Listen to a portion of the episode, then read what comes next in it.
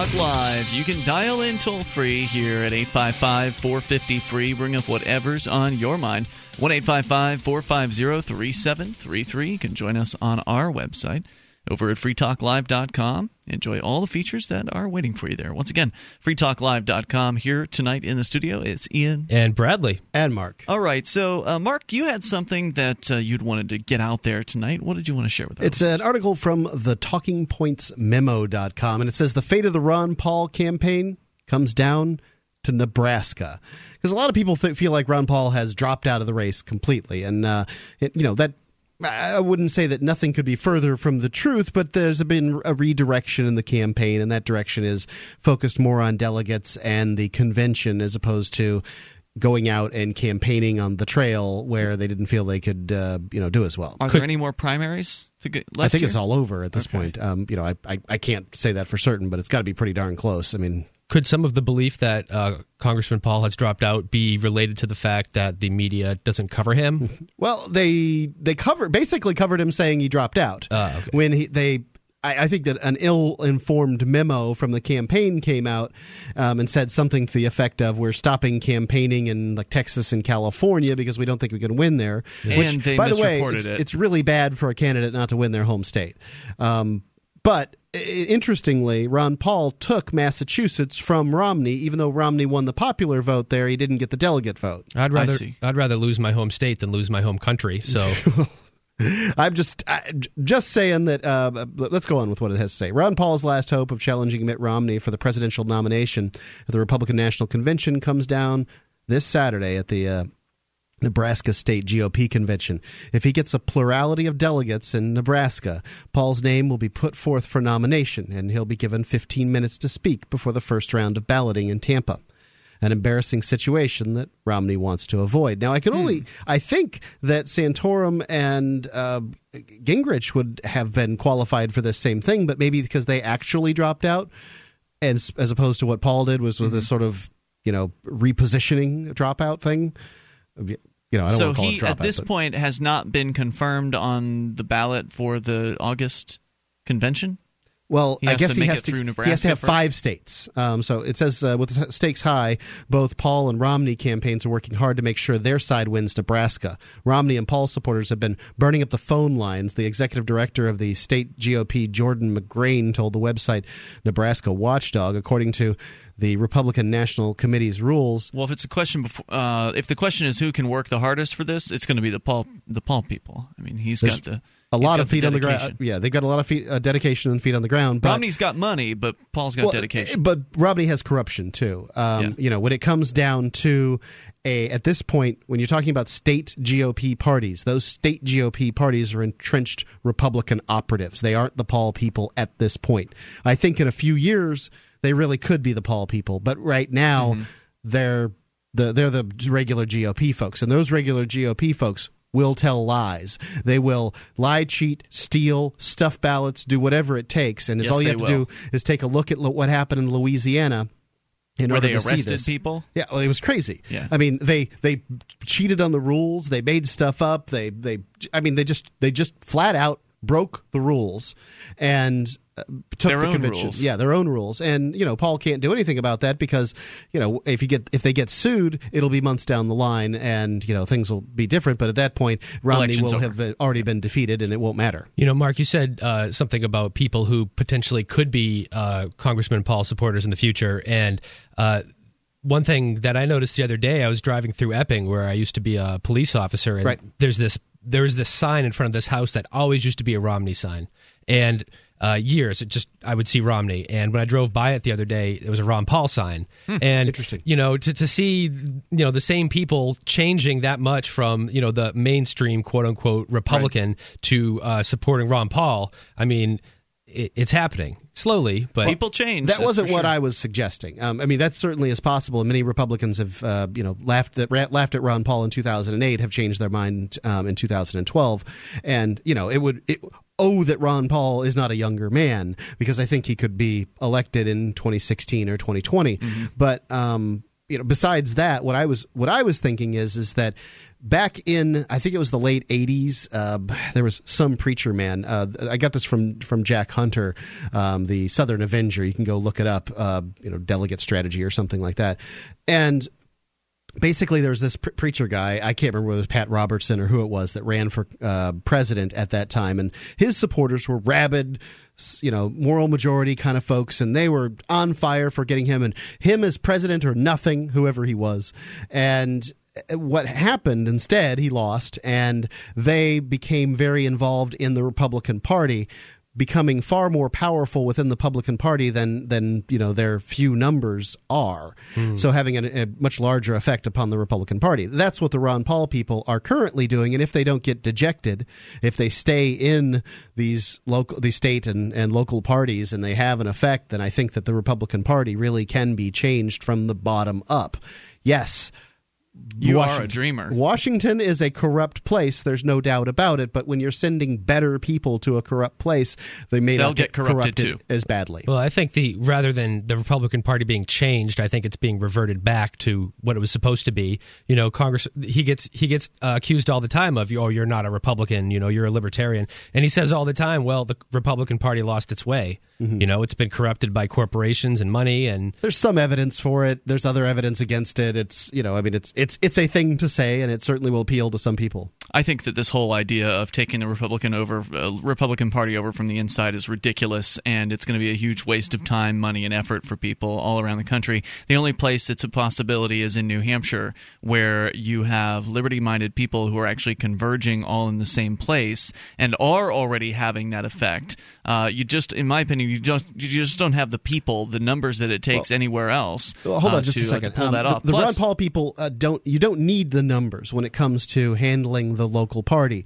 And the local party, they can't even get people to fill their uh, state delegate seats mm-hmm. in most of these elections. I know. I ran for it completely unopposed, and if I wouldn't have been in there, nobody would have run for it. The mistake you're making is I, you're presuming that the people who are getting involved are principled, liberty-minded folks. They're not necessarily at all. Remember Ron the Ron Paul people. candidates that we saw saw, the so-called Ron Paul candidates in 2008. These are Ron Paul candidates. These are people that are excited about Ron Paul. No, sir. They are there. Though there are going to be some people in that group that are excited about Ron Paul, and also within that group, there are going to be people who see this as an opportunity to seize power within the Republican Party, so they can wield it in their fashion and mm. they hmm. can promote the issues that they think are important, like oh, I don't know, rounding up Muslims or whatever other crazy uh, control freak things that, uh, that I they want to. I wouldn't disagree with that at all, but I would make the point that look, um, the the point I'm trying to make is the moral majority folks had an effect. I mean, the Republicans haven't been they, they haven't been able to undo uh, the abort the Roe versus Wade, but they've had an effect on the party. And if they can have an effect on a party that already pays lip service to social to uh, fiscal conservatism and you know right uh, spending of money, then they uh, you know I think they can have a real impact from a national level. All I'm talking about is slowing down the snowball that's rolling into the, uh, the, the the volcano crater. That's what I believe America is the path America's on. And frankly, I don't think the Free State Project can stop that either. Not without well, completely. There's always secession. Yeah, but that, that that would be all there would be to yeah. it but I, you know, I think that you're a dreamer. I think that's great, and you know, there need to be dreamers out there. I'm certainly one of them. I'm definitely an idealist, and I'm I'm no you know stranger to throwing you know my head up against a brick wall. Uh, but in this case, I think that's exactly what's going to transpire with this dream of taking over this corrupt old institution. I did. I don't think it's I've said a takeover yet. I think I've said had an effect on. If I've said takeover, let me make let me okay. let me change my mind. Had a strong effect upon. That's okay. all. I so think they're going to have an that effect. The Ron Paul people will have a strong effect on the Republican Party that will result in what exactly? The Republican Party already pays lip service to. So they'll now pay lip service to something else. They'll pay stronger lip service to uh, you know to things like you know, being more be anti-war. Worth, that, is that supposed to be getting me excited? Talk or is cheap. Excited? People right. aren't going to pick up and move to New Hampshire. We've got we've got uh, eight years of hey, looking at the Free State Project to see a thousand people have picked up and moved. If they're not willing to move to New Hampshire, they're certainly not going to be willing to do what it takes to take over the Republican Apparently, Party. they are. They're all involved right now. They're yeah, going to we'll their state. about that.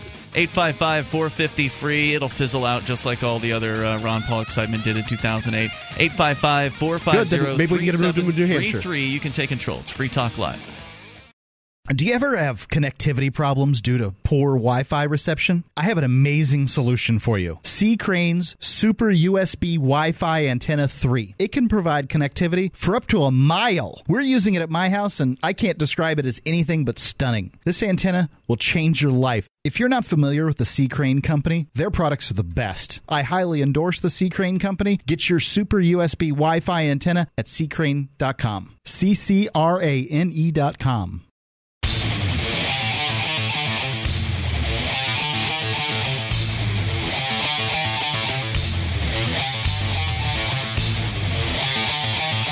This is Free Talk Live. You can dial in toll free at 855 450 free. That's the SACL CAI toll free line, 1 855 450 3733. You can join us on our website at freetalklive.com. Enjoy the features that we have there for you. Once again, freetalklive.com.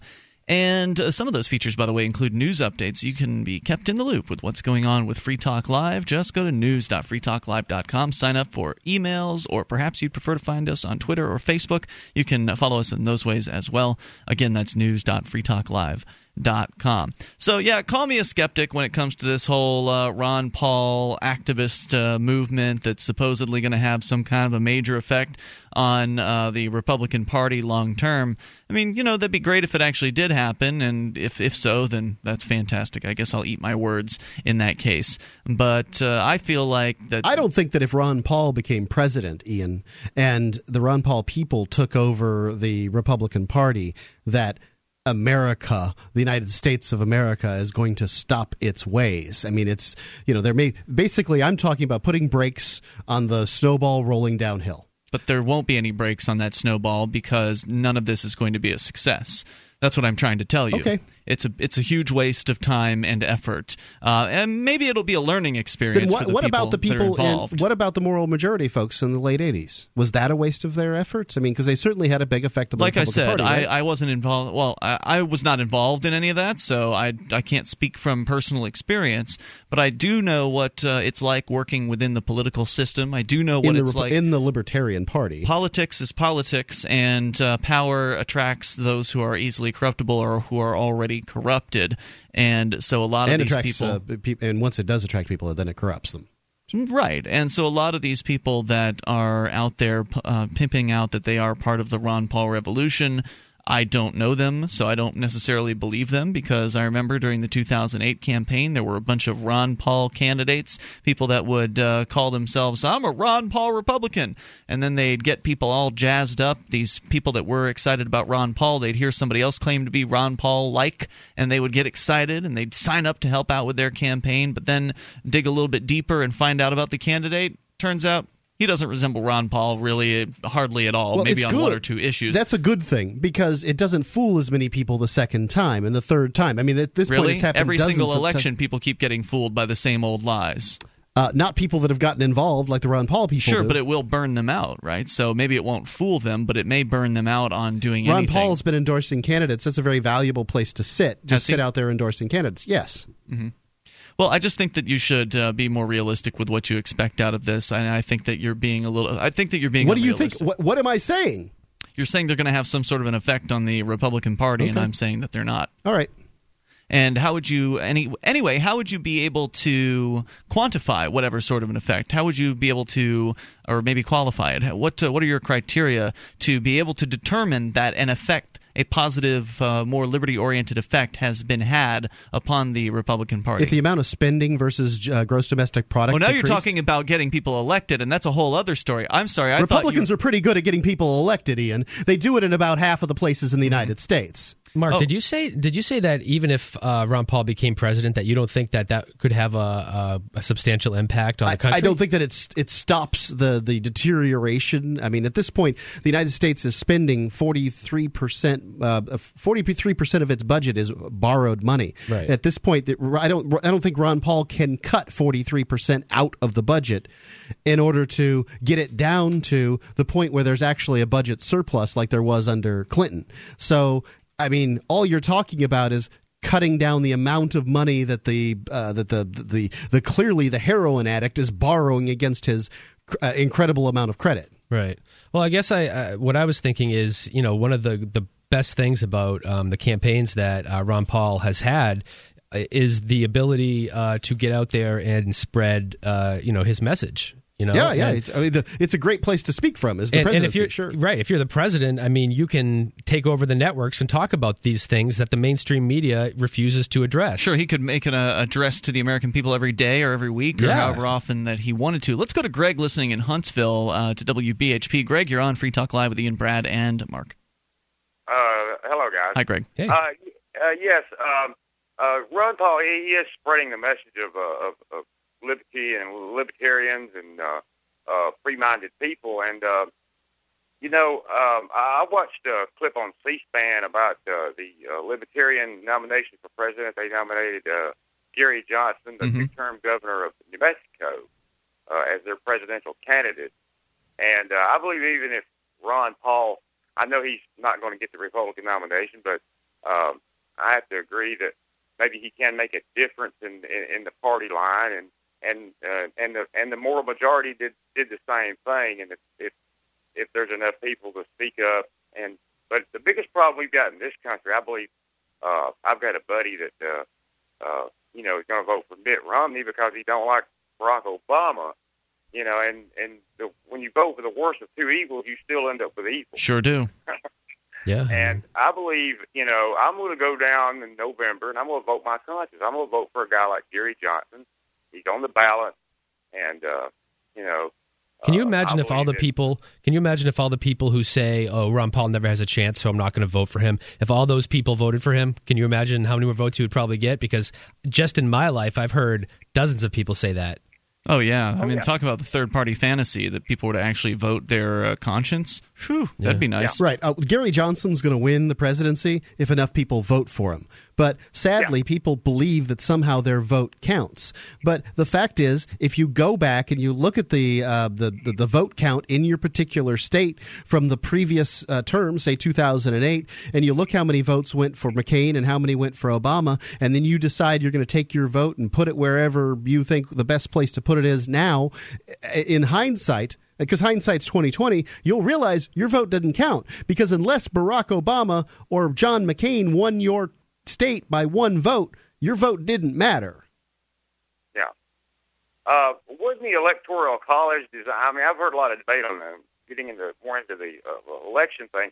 But wasn't the electoral college originally designed where the bigger states wouldn't have, or the candidates back in the older days when there wasn't so much electronic media, the electronic college was designed where uh, the candidates could just go to these big states and have to campaign and have to split themselves up and go into into different places. Wasn't that the whole idea behind the electoral college?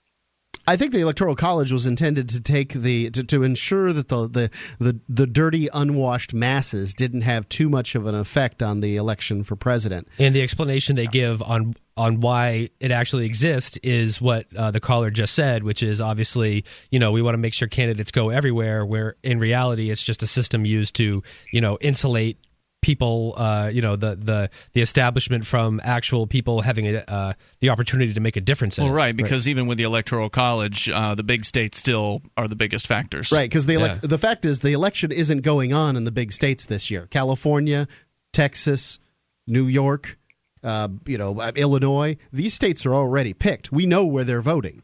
The the election's going on in Ohio, Virginia, New Hampshire, Iowa, and several other of these sort of borderline states. Nevada, I know, is one of them. Hey, Greg, thanks for the call and the thoughts tonight. I appreciate hearing Yeah. from you at 855 450 free. That's the SACL CAI toll free line 1 855 450 3733. Your thoughts on Ron Paul, the movement around him, and whether or not they will actually have any kind of an effect on the Republican Party. Certainly welcome or bring up anything. Free Talk Live. If you want to move to the free state and you're looking for some real estate, well, I know a guy who's really great. It's the realtor Mark Warden. Do you want a home with 20 acres, a lakeside cabin, any takers for renters, buyers, and sellers too? Mark Warden is the guy for you. PorcupineRealestate.com.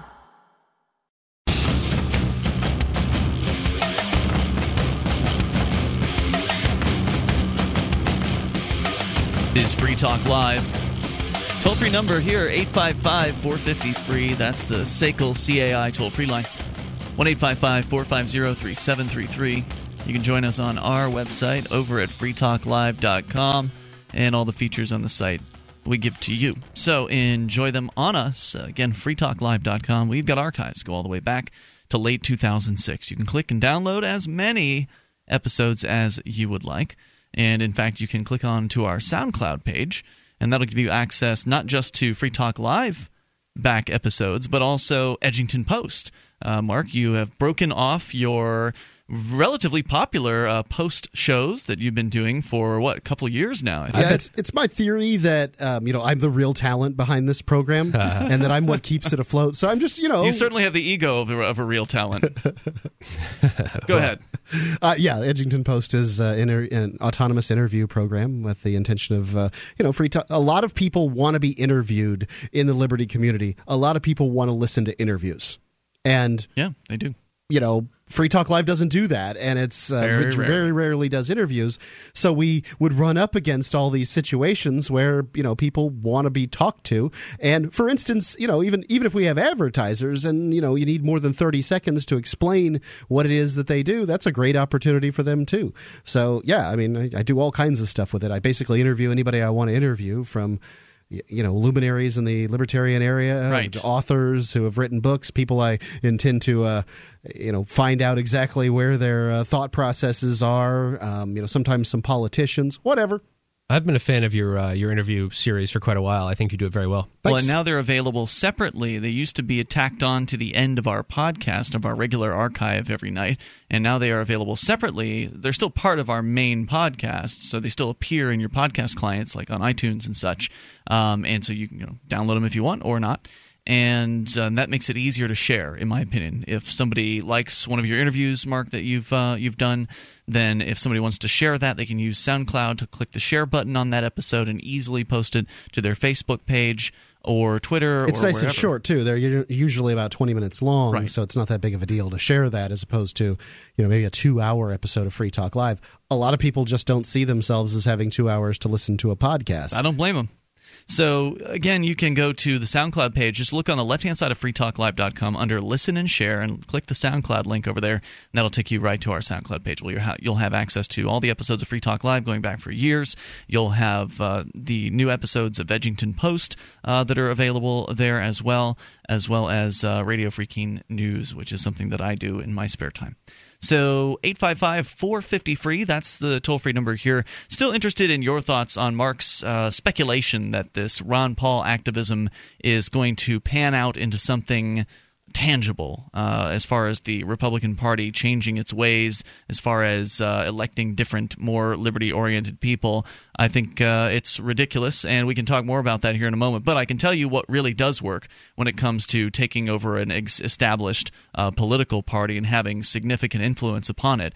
When you get people who are principled, who understand what the ideas of liberty are, concentrate them all in the same area, and then have them get politically active within the Republican and Democrat parties, then you can have some real effect. And that's what's happening now. This is not some sort of speculation on what might happen if the right people get involved in the X party in the future. No, this is happening now. The Free State Project has moved. Uh, there are over a thousand people here now in New Hampshire as part of the Free State Project. Over over eleven thousand, nearly twelve thousand people have signed up to pledge to make the move to New Hampshire and join and become active. Uh, Brad, you've been here your whole life, but uh, you've been experiencing this influx of liberty-minded folks, and it's it's having a effect all Yeah, across oh, the state. Totally, and and to to um, honestly, I think if you have the opinion that somebody uh, can't be changed or that the party uh, can't be um, you know brought more to the ideas of you know uh, government policies that don't have to do with victimless crimes.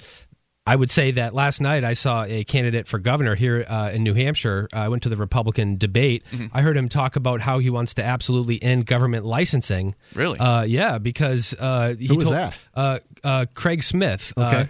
Uh, uh, excuse me, Kevin Smith. Uh, he's running as a Republican. He he talked about. I love his movies. he, he talked about how he went to a barber up in, uh, I believe, up in Laconia, and uh, he called him Jack the Clipper. Uh, but he said that uh, there was electric tape on his sign outside covering up the word barber because the the licensing board came down and told him he didn't have the right license. So, you know, here is a, a, a guy who uh, I don't believe he's, you, you know, he's not connected to the Ron Paul campaign at all, but he's running for governor in the Republican Party, and he understands that government licensing is protectionism, and and he uh, said on camera that he wants to end it.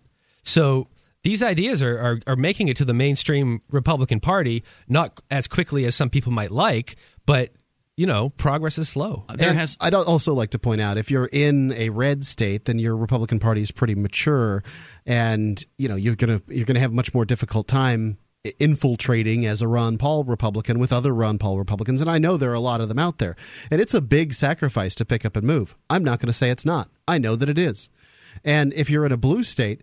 Then you realize, well, getting involved in my Republican Party tends to be kind of useless, especially on a statewide level because I remember Dale was in a was he lived in L.A. He's one of our former co-hosts here.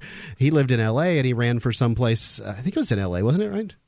Yeah, I think Yeah. so. Somewhere in California. And he ran for some uh, you know spot where he got like seventeen percent of the vote. He wasn't going to win because he was in a blue county or a blue you know region or blue area. So you know, I mean, he didn't have a. ch- It didn't matter whether they infiltrated that Republican Party or not. It was largely useless. So basically, you have to.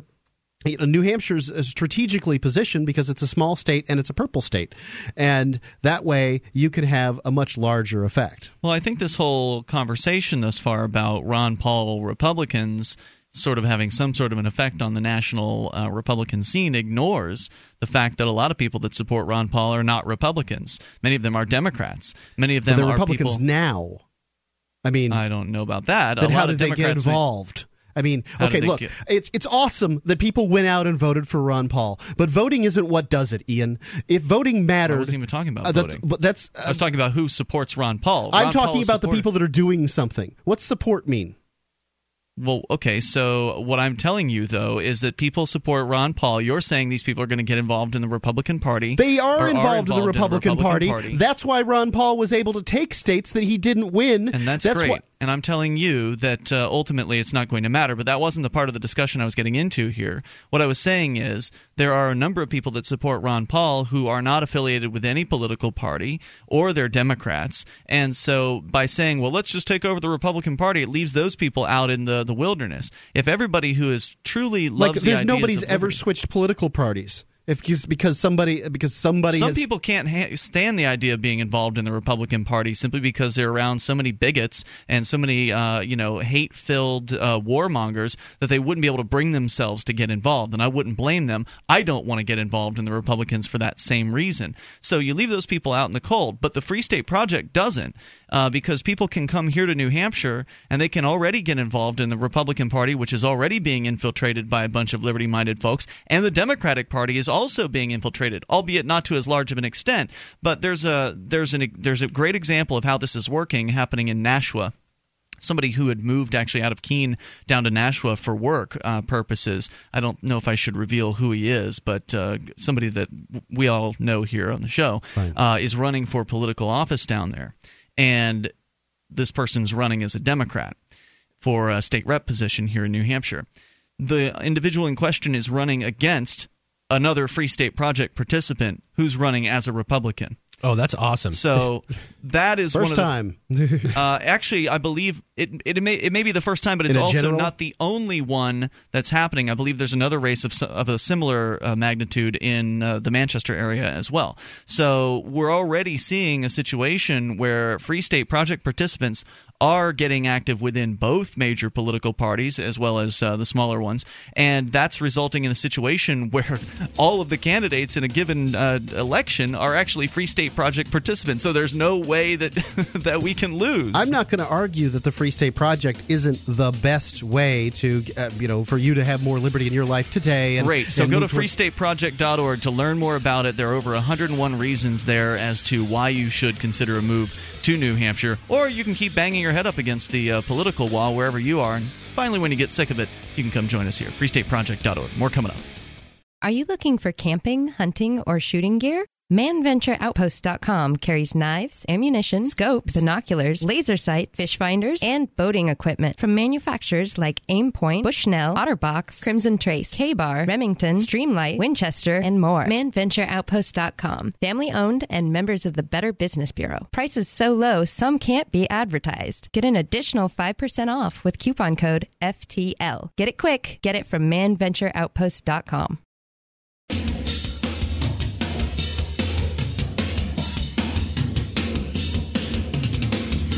This is Free Talk Live. You can dial in toll free at 855 450 free. That's the SACL CAI toll free line.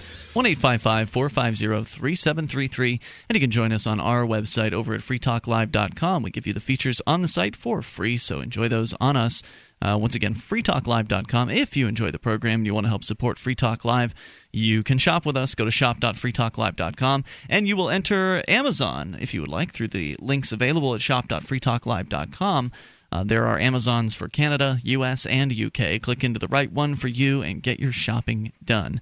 Uh, and whenever you buy stuff through shop.freetalklive.com, Free Talk Live gets a portion of the purchase price. There is a device um, out there that allows you to increase your Wi-Fi reception. If you've got kind of limited Wi-Fi reception wherever you live, um, I don't, you know, maybe you've got two structures on your property and it, uh, the Wi-Fi can't make the trip between one and the other, or you know, maybe you've got a situation where you know, mom's down the street and you want to share things off her network for whatever reason or um, that kind of thing. Uh, you know, there's there's lots of reasons. You could have a big house and you know the the Wi-Fi is down up in the top uh, corner room and you're down in the basement. Your office down the basement. Whatever the reason, if you need to increase your Wi-Fi reception, the C. Crane Company's Super USB Wi-Fi Antenna 3 is a nothing nothing short of stunning. I mean, we've been using it out of my house, and this thing can pick up uh, Wi-Fi for up to a mile. It will truly increase your Wi-Fi reception. I know I, it's, it's nobody believes this, Brad. I mean, nobody believes it. And you're, you know, when we're talking about a mile here, this is under perfect conditions, but you know, where can you get Wi-Fi reception for at a quarter of a mile? Um, you know, it's it's just incredible. If you need to increase your Wi-Fi reception, you can really do it with this uh, with this device. It's the Super USB Wi-Fi Antenna Three, and you can get it from ccrane.com. It's C Crane C R A ne.com. And it's all you have to do is mention Free Talk Live when you check out. You can get a free flashlight. As a matter of fact, for a very limited time, I believe it's until Monday, you'll get free shipping on anything you order as long as you mention Free Talk Live too. It's a really great offer. Bob Crane made it uh, yesterday. I did an interview with him. That's and, the guy that owns the company, right? Yeah. Oh, Bob's a really nice guy. I mean, he's he's jovial and fun to talk to. I, I mean, you know, really, it, I'm so pleased that the C Crane Company is advertising with Free Talk Live. Yeah, I'm, I'm really excited. And I know that we've had some sales. I don't know what the uh, at this point we haven't been able to quantify what the number of sales are, whether it's uh, worth it for them to advertise on Free Talk Live or not. I sincerely hope it is because these are the kind of products that I really want Free Talk Live to have. That's the kind of product that I'm probably going to go home and buy. Actually, it's really great. That's really it's cool. the kind of product I can get into because I'm a total great. radio geek, yeah. and these guys make the best radio. So right, and, and they've got dozens and dozens of uh, of products on their website. And the thing is, is they really are known for making these high quality uh, electronic devices. I mean, they're you know they're all about design, and uh, you know i have just always been impressed whenever I've looked into in the company. I've had several products from them previously, way in the past, and it's always great stuff. All right, so that's ccrane.com. 855 450 free allows you to take control of the airwaves. Maybe you have some thoughts on Mark's uh, grand plan to influence the I'm Republican not grand planning nothing. What party. am I doing in my life to push this forward? I talk about it on the radio. You're I think working it's on it. Neat. You're doing the uh, you're doing it here in New Hampshire. You've got the but, Republican committee or whatever that you're going to be on. Yeah, but that's uh, that What's doesn't that called? Delegate or what a it? State, uh, delegate to the state convention. Delegate to state convention. Um, okay, so yeah, but I so mean, yeah, I but you're doing that. Don't know that I'm really doing anything for the Ron Paul revolution. To me, the Ron no, Paul what you were revolution is kind was- of about staying where you are and working, whereas about the Free State Project, which I think is a more efficient system, if that's what you want to do, is work within the United States political system. That the Free State Project is a far superior I'm model just saying to that. you're doing, but just a lot of people aren't going to move. I was just saying, Mark, that you're doing what people, what you're saying other people are doing elsewhere. You're working within the Republican Party to try to influence in a positive direction towards more freedom, right? To me, Isn't it makes the most sense. That's what you're doing, right? Yes. Okay, but the point being that you're going to have more success at it because you're here with other people who actually are principled. I wouldn't even do people. it otherwise. If I In didn't Florida? see the, I would. If I didn't, for one, in Florida, whatever what I want to do is of no consequence anyway, because you know, it, like it's just there's too many people involved. You, you can't be of any effect. But here, things are already happening. When I went to the Republican state convention two years ago, it looked like a free state convention to me. So what you just said backs up what I said earlier that if you were to do this in Florida, it would be a waste of your time, right? I don't know what's going on in Florida now. I don't live there, but I do But know that that in what you just said. Massachusetts that the Ron Paul people were able to steal the delegates away from Romney. Mm-hmm. Isn't that correct? I don't know. I have no idea. Oh, it, it didn't that happen? Okay, how many states did Ron Paul win in uh, majority of the votes, uh, or a plurality, or whatever the term is? None. None. Okay, so has he won more uh, a He won majority of the Minnesota, delegates? Maine. Was it Maine? Four states that he's won a majority of the delegates from. I didn't know about Massachusetts. I don't recall. I, I think Massachusetts may not have been a majority, was but it was certainly a bunch of them. Um, anyway, I think it was Maine. yeah. that's that's not a success. That doesn't show no a st- That's a- stunning a success. the- success. it's a success within the scope of this political election, but I don't expect it's going to carry on beyond this. it may those people if they're smart and if people are able to communicate with them that hey look and i think you know Ron, the cool thing that ron paul has is a son with the last same similar last name or a Yeah, similar but- name doesn't have principles. He's he uh, Senator Paul obviously has been under some serious fire um, since you know he uh, endorsed Mitt Romney. Uh, so yeah. In, that- indeed that's hard to recover from. but look if uh, okay Not guys, to mention, he seems like he might be a homophobe.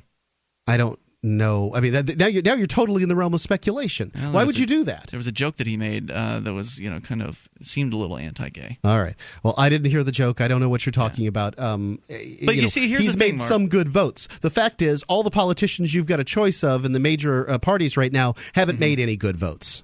Oh, yeah, Sen- Senator Rand Paul's done a lot of stuff to gum up the works in D.C. I mean, That's, he's the best politician. I'll in- give him credit where credit's due, but he's not his dad. I mean, he's No. doesn't can't even Okay. carry his dad's jockstrap. Uh, Maybe he's going to do better. You know? Maybe maybe he's one of these infiltrators. I don't know. Yeah, well, I don't think so.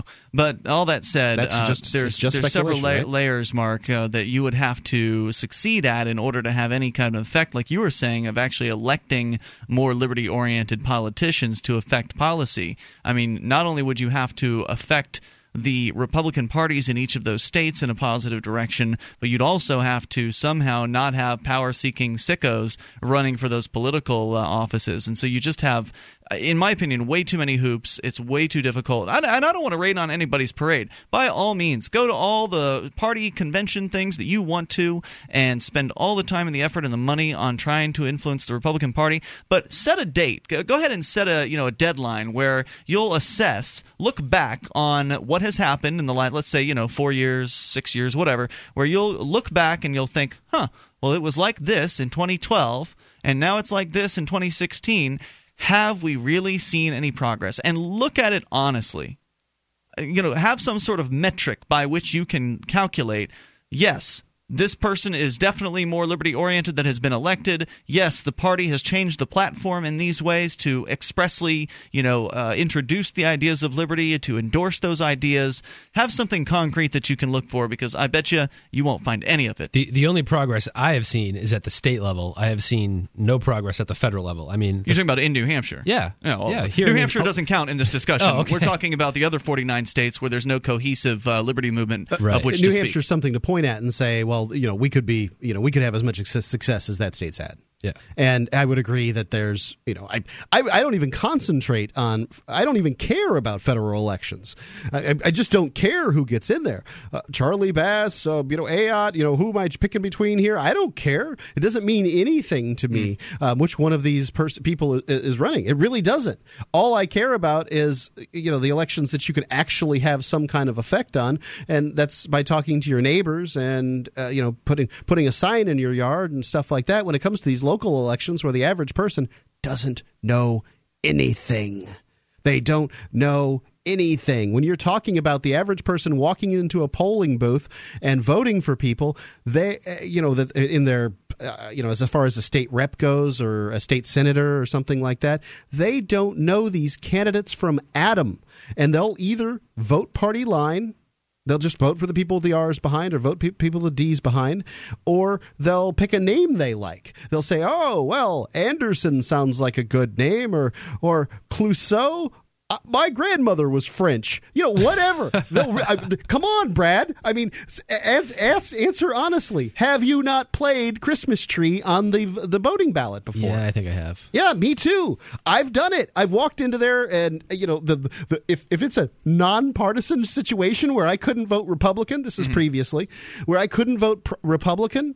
Well, then I would just pick some name that looked good, or I'd leave it blank because, well, I don't have no business voting in an election where I'm just picking somebody based on their last name. It's ludicrous. Well, New Hampshire eliminated uh, straight ticket voting. Yes. uh, re- you Which know, is not great. too long ago, which is absolutely great. what does that mean? Straight ticket. It means you just check one box and you vote for all the Republican nominees and or, or Democratic nominees. And I mean, although that is certainly a good step, I mean, it's not far enough. I mean, people don't think enough. You know, obviously, I'm guilty of it too. So, Yeah. how do we improve that? 855 450 free. The SACL Poll taxes. CAI toll free line. Hey, coming up, Unconstitutional. we haven't really gotten into the California budget crisis in quite a while, and it looks like it's getting so bad out there that some cities have actually filed for bankruptcy. In Oh. fact, one of the largest, the, the largest city thus far across the U.S. to file for bankruptcy has been in California. We'll tell you more what's going on here in moments. Hour two's next. Free talk. Do you have a website or product that you make available to people nationally or even internationally? Free Talk Live is heard on more than 100 radio stations and two XM channels. FTL has also been voted five times the best political podcast of the year and four times been named to Talkers Magazine's Heavy 100 list, the 100 most important radio programs in the country. We can do ad packages for you from as little as $500 a month on up to 3,000. I'll work with you to customize a package that will work within your budget. Contact me, Mark, at mark at freetalklive.com.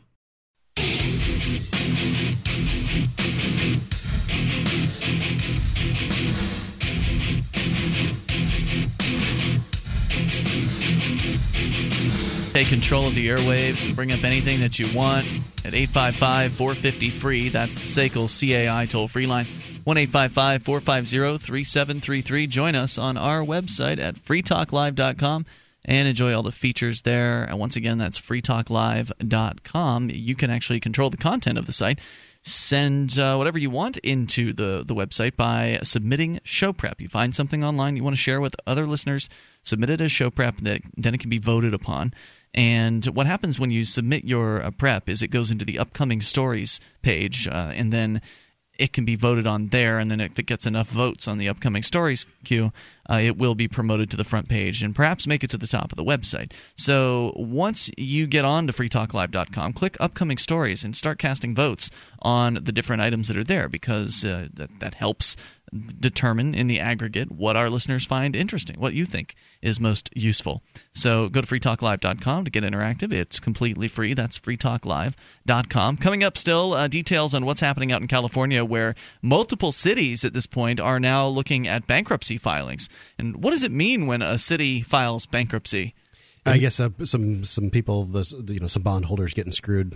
It means that the municipality goes into federal court and asks that the federal court protect them from all their debts, and anyone who had a contract with them is uh, stopped right away. They get a, it's called an instant stay, uh, and um, they can't collect debts, and uh, essentially the municipality can reorganize their debt.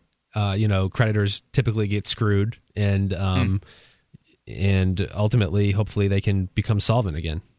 So we'll tell you more about what's going on there. But Mark is on the line listening in Cincinnati. Mark, you're on Free Talk Live with Ian and Brad and another Mark.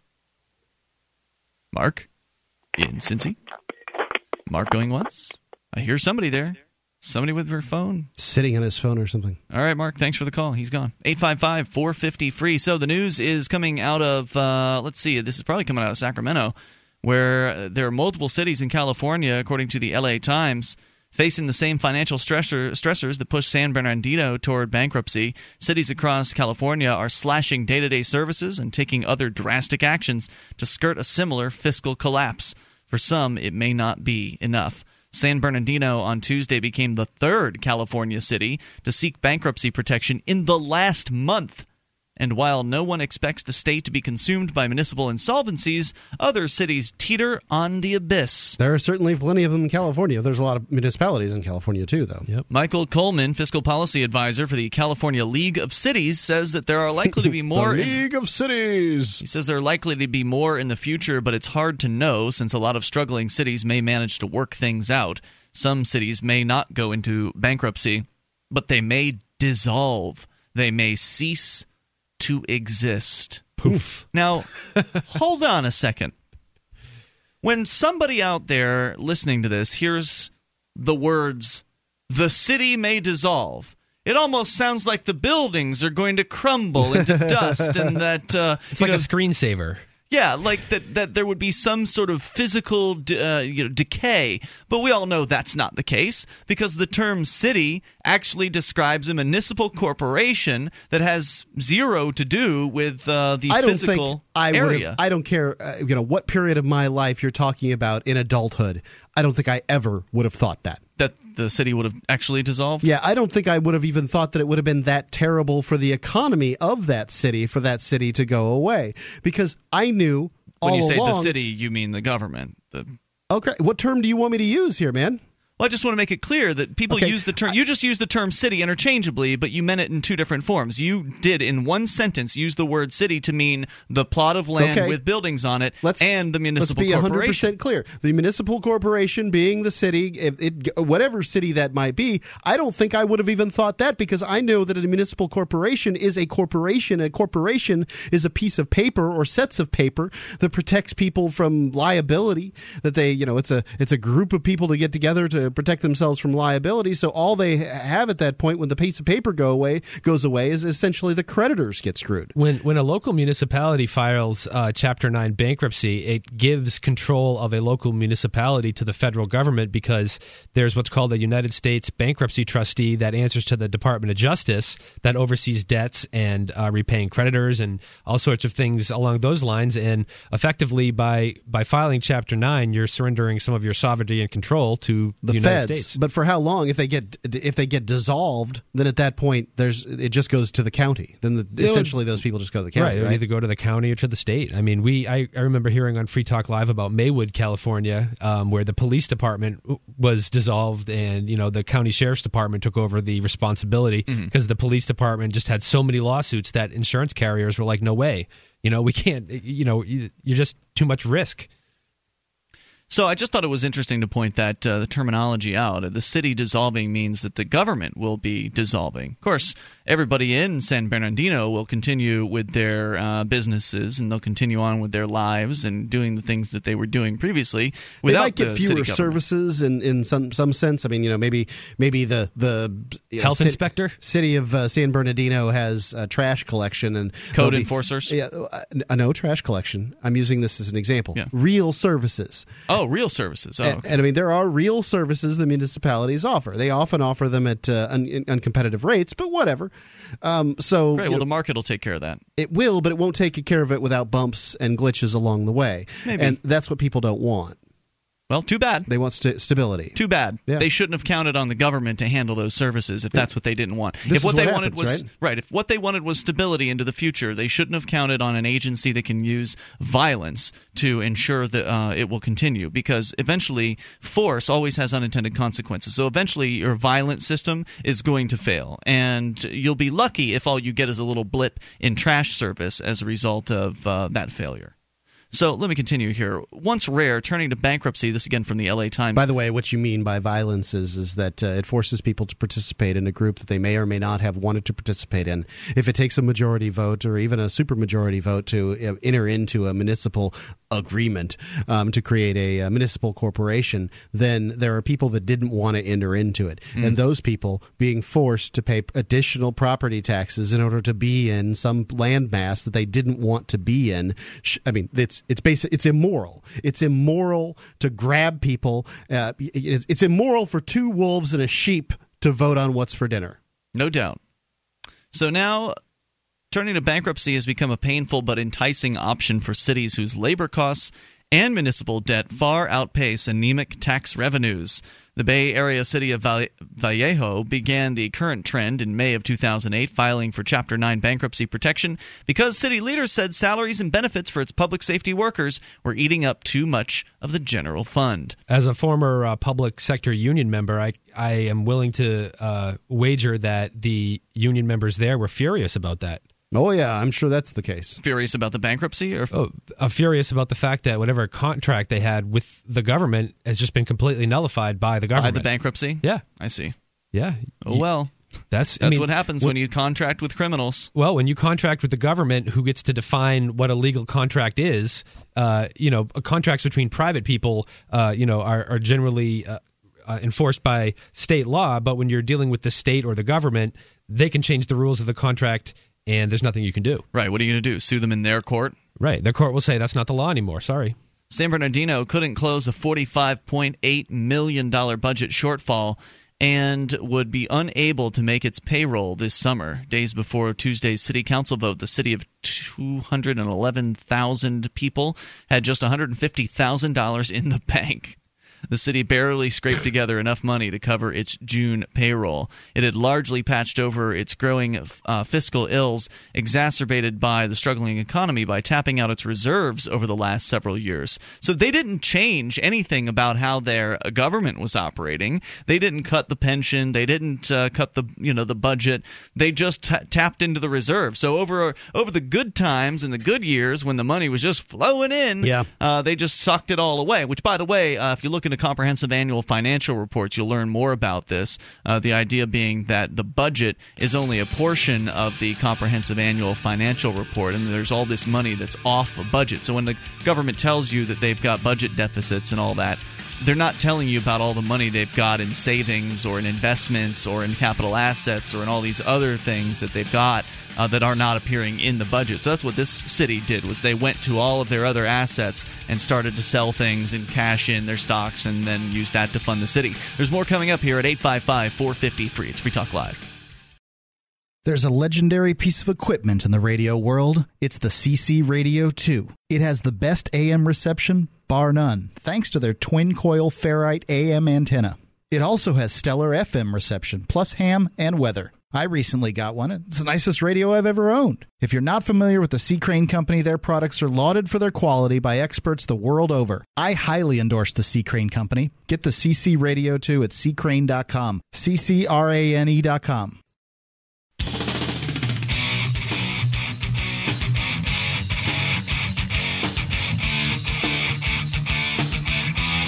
This is Free Talk Live, toll free number for you, 855 450 free.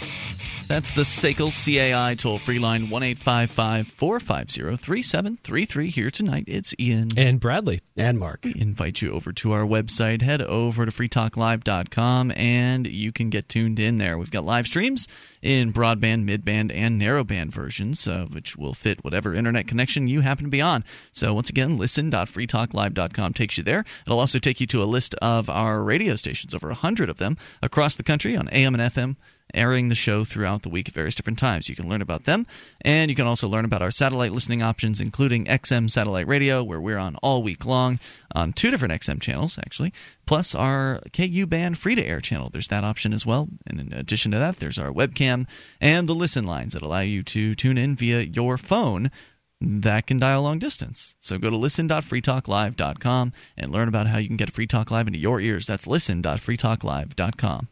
There's a new currency out there, and it's uh, ma- mainly focused on the internet. It's called bitcoins, and with bitcoins, it's mathematically impossible for anyone to counterfeit or inflate them. Now, I can tell you when it comes to every other currency out there, you know, as far as counterfeiting goes, it's a heck of a lot easier to counterfeit them. Most of the counterfeit, anti-counterfeiting measurements measures out there have to go with incarceration. And as far as inflation goes, well, you deal with whatever inflation the government gives you. If the government decides it wants to print twice as many dollars as it has, and by print I mean just, you know, create them on the computer. Uh, they, they don't even come in real life. They're just on computer screens someplace in banks and that sort of thing. And to deplete if they uh, print twice as many dollars, then they're going to, you know, cut in half the value of the money that you have in the bank. So with Bitcoins, they can't do that. It's impossible for them to insert themselves inside of your money. There's a fixed amount of Bitcoins that could uh, possibly be created, and that's it. To find more, uh, you can go to weusecoins.org, and you can get your Bitcoin wallet at bitcoin.org. So it's weusecoins.org to watch the video. It's a minute and a half, and it's worth watching. And to get your wallet, bitcoin.org. And to they get probably link to it from weusecoins.org. You don't probably have to true. mention all those sites. okay, uh, how about uh, bitinstant.com where you can go get bitcoins? I think that's a pretty important. Yeah, that's, that's an important one. You go there to bitinstant.com. You can uh, find out more than 700,000 locations across the world, and those numbers are going up every single week, by the way. I probably, I, I really should go look because there are probably more numbers than that. Um, and you can just go deposit cash at a bunch of different places and get bitcoins. It's very easy to do. Bitinstant.com. All right, more coming up about the California bankruptcy situation, but first we go to the phones and your thoughts. John is on the line listening in Virginia. John, you're on Free Talk Live with Ian, Brad, and Mark. Hey guys, how are Hi, you John. doing? Great. What's on your mind tonight? Um, on Saturday, um, President Obama is going to be in Virginia. Um, Glen Allen having a rally, and I'm helping to organize a protest of it to help spread the message of liberty. So you're going to be protesting what exactly? Um, just the, the general loss of liberty that we're having under him, Mm-hmm. and I'm doing that with uh, the help of Liberate RVA. Oh, cool. Yeah, I think we met uh, Cal from Liberate RVA uh, at the Yeah. Porcupine Freedom Festival. Yeah. Great. Um, so so the the wanna- objective is to do uh, get the word out about freedom to the people that will be there to support Obama, or, or I- Yeah, yeah. Okay. Just do some liberty activism. Having uh, having done that myself, you know, in the Ron Paul campaign, it's uh, it, hostilities tend to go high if you try to convince people that their candidate is is wrong in any way. You know, people. Uh, I've seen quite a few tempers flare, and It's not exactly a, uh, a good target demographic. Uh, Anybody that's a radical supporter of an existing candidate, whether we're talking about Obama or Romney, likely not uh, going to be too receptive to new ideas. but reaching. I'm you sorry, never know. Well, I, I don't. I think that. Uh, let me ask one question here. Are you guys uh, philosophically against voting? Um, some of us are, some of us aren't. Just tell them you're philosophically against voting. They won't care about what you have to say at all. so, what are you going to do? And what is your plan as far as uh, reaching out to these folks? Um, well, we're going to, we're trying to get as close um, to the place as we can. It's the Walkerton Tavern, um, and we want to get as close as we can and just hold some signs, um, talk to people, hopefully. So, Obama's Well, going to be coming to a, a bar in Richmond? Um, it it's called Walkerton Tavern, Tavern, but it's like a historic site um, that was used in the Civil War. I see. Um, it's not a functioning bar. Got it. And what's it? Gee, I kind of liked it at first. I was thinking that would be a much better campaign stop if it, you know. So Yeah. he's he's just going there to like speechify, basically, do a political campaign kind of Yeah, just told a general rally. Yeah, gotcha. Well, uh, they'll be interesting because uh, you'll certainly be likely to encounter the uh, Secret Service. So I imagine that you'll probably uh, want to have some video cameras on you just to make sure that uh, you'll be able to protect yourself, I'm sure they'll love that. Right? And they may try to put you into a free speech zone. If they do that, what will you do? Um, well, we're not we're not gonna try to get arrested. Um, Well, you don't sometimes they have to try to get arrested to get arrested, just All right, so just you know. don't do what you're told, and there you go. Sometimes they just arrest you just because just because they don't like you. In fact, there Well, were some folks. Uh, there were some folks up here in New Hampshire a few years ago. Russell and Kat Kanning. Uh, they were arrested uh, for holding signs near. I believe it was during the 2008 uh, campaign. George Yeah. Bush had come to town, or something like that. but they refused to move off the sidewalk or something like that. Isn't that right? I think so. Yeah, they stood on one corner. They were on a did, they didn't want to go to the other corner on the sidewalk. I mean, it was a ridiculous arrest, and uh, they were just standing there Nothing holding a happened sign. as a result. No, Is that right?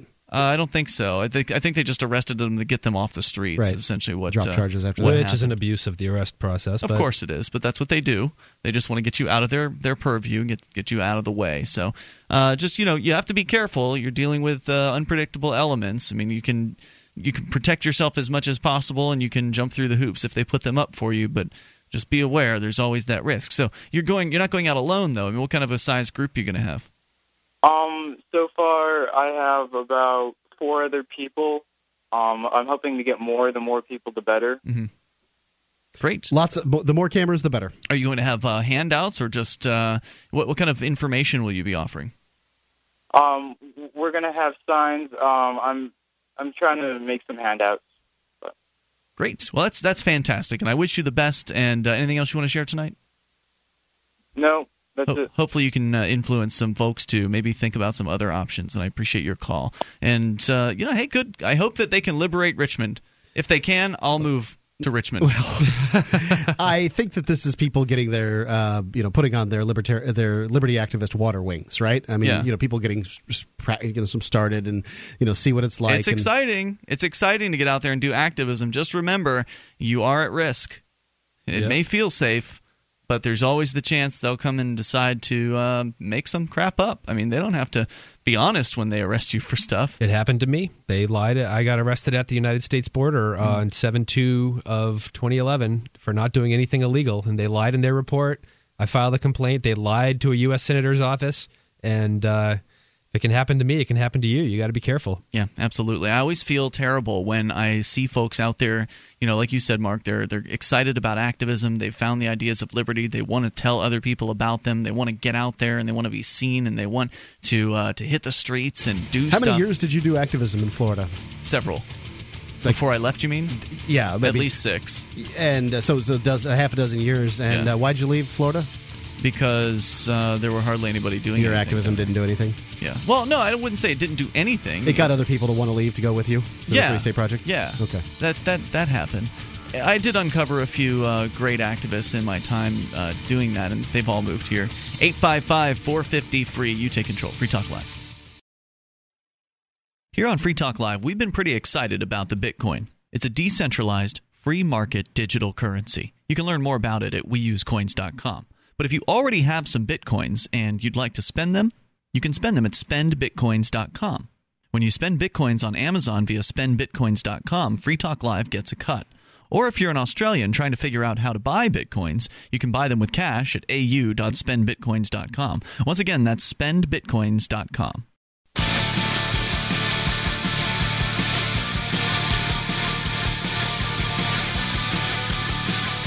This is Free Talk Live. You can bring up what you want toll free at 855 450 free, the SACL CAI toll free line. 1 450 3733, and you can join us on our website over at freetalklive.com. All the features are free, so enjoy them. Once again, freetalklive.com. You can, of course, enjoy the Shrine of Female listeners as well. And if you're a lady listener, you can become part of the Shrine. It's the dozens of ladies who've taken the time to send in their validated photo or video to show that they are listeners of this program.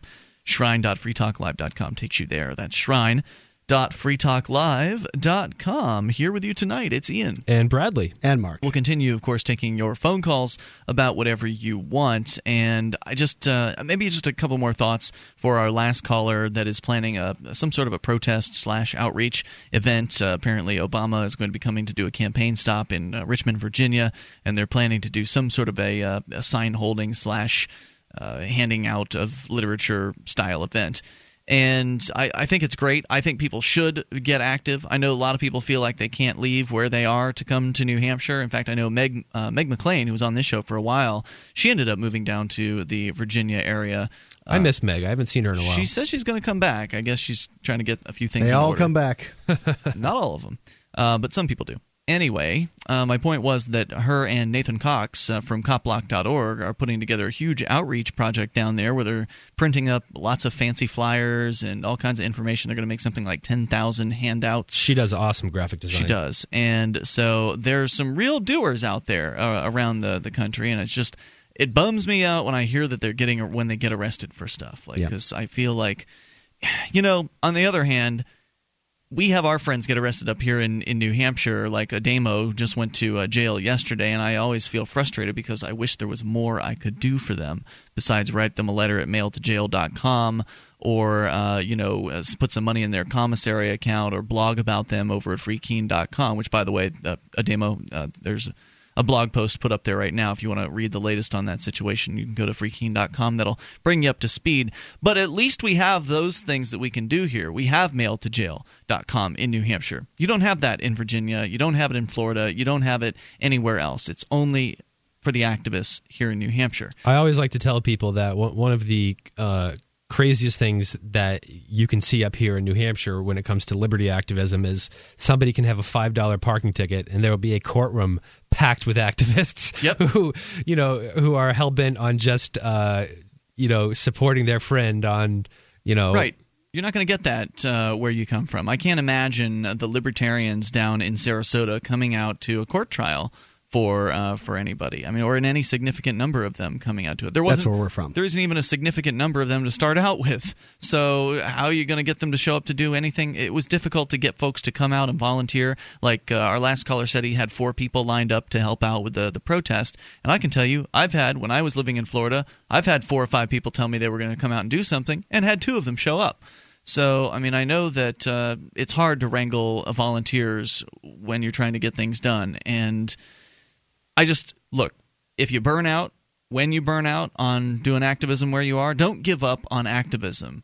Get together with other people who aren't burned out. Get together with other people who are willing to keep going. And uh, get- Oh, it's it's stressful. I mean, it- getting involved in uh, controversial things and trying to uh, defend things that are unpopular, it does stress you out. And you need, you know, if if you like, you know, when I defended Jason Talley here, there's a lot of people supporting me, uh, and you know, we get through these things together, and that's important. and that made a difference, right? Having oh, totally, support. totally, Yeah. yeah. You know, I mean, I'm if, just trying to do the right thing is a lot easier when there's lots of people uh, around you who want to do the same thing. You know, one of the places where there's a lot of great activists uh, is the Phoenix area. And of course, freedomsphoenix.com is part of that whole scene. It's a great place to go to get some uh, liberty news from around the, the world. Yeah, p- readers of freedomsphoenix.com are constantly provided detailed, real news that lies between the lines of propaganda and the relationship that we have with coercive governments. Freedomsphoenix.com offers up to the minute updates on the economy, technology, communications, and the rise of the police state.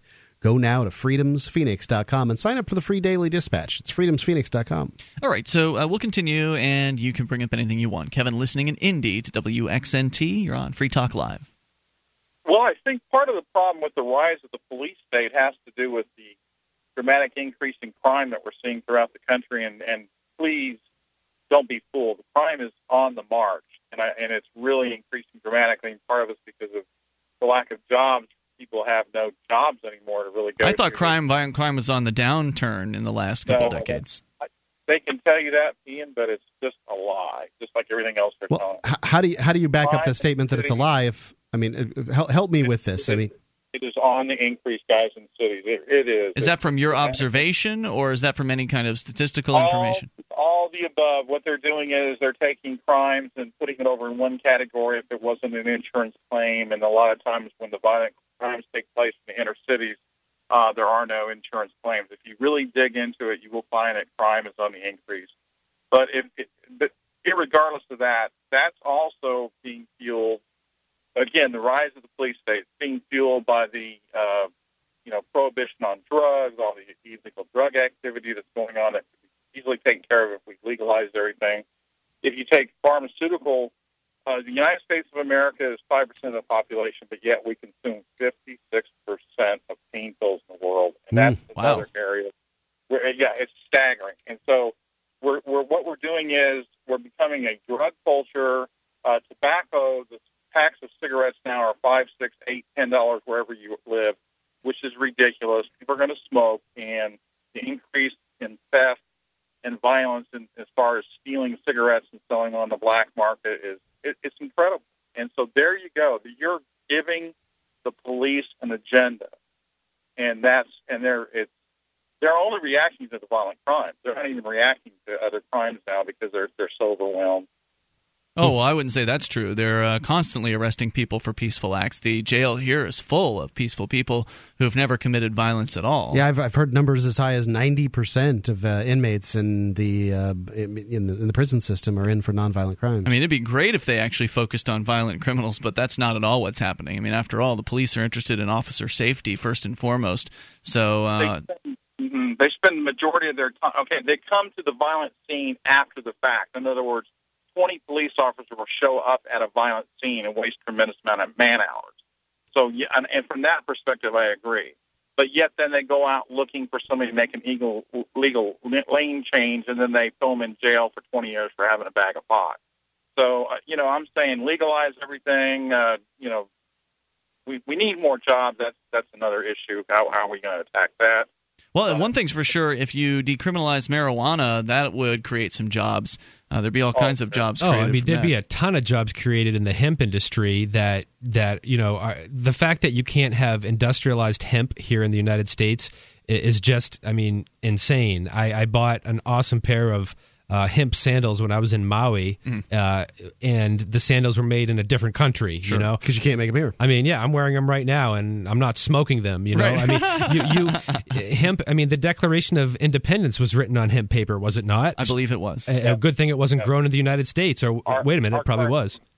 run our currency. But here's the other thing. You know, you, you brought up an interesting point, and that is if you look at what's going on in society today, it, it has to do with the legalization of drugs would take care of it would take so many people out of the prison uh, you know it, it would just it would lower a lot of the problems right off the bat it, it just would You're So- absolutely right about that, Kevin, and I thank you for the call and the thoughts tonight, sir, at 855 450 free. I agree. I think the uh, war on drugs is probably one of the, the biggest uh, albatrosses uh, that uh, are around our collective necks. It's, uh, it's weighing this uh, country down, and it is destroying people's lives, and having the drugs decriminalized across the board could do so much for the economy. It would be incredible. Today, on my way here um, from northern New Hampshire, I had to go through a border patrol suspicionless checkpoint. Really? Uh, and um, was this on 91? It was on 93, and interestingly, um, Was the, this at one of those random right? They checkpoints? just they just set it up in the Yeah. middle of nowhere. They can do it. There's a great map on the ACLU website that shows that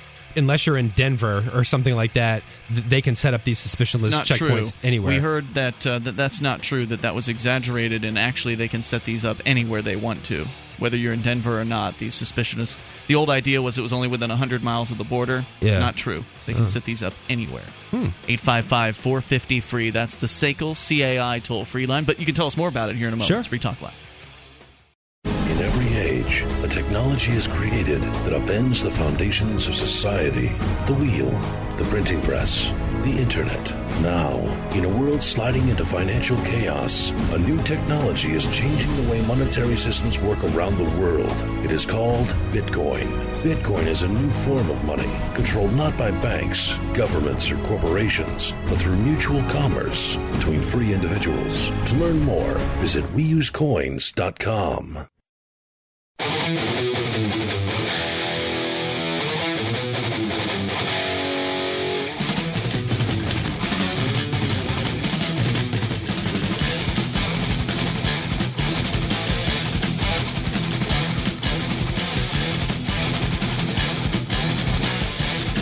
This is Free Talk Live.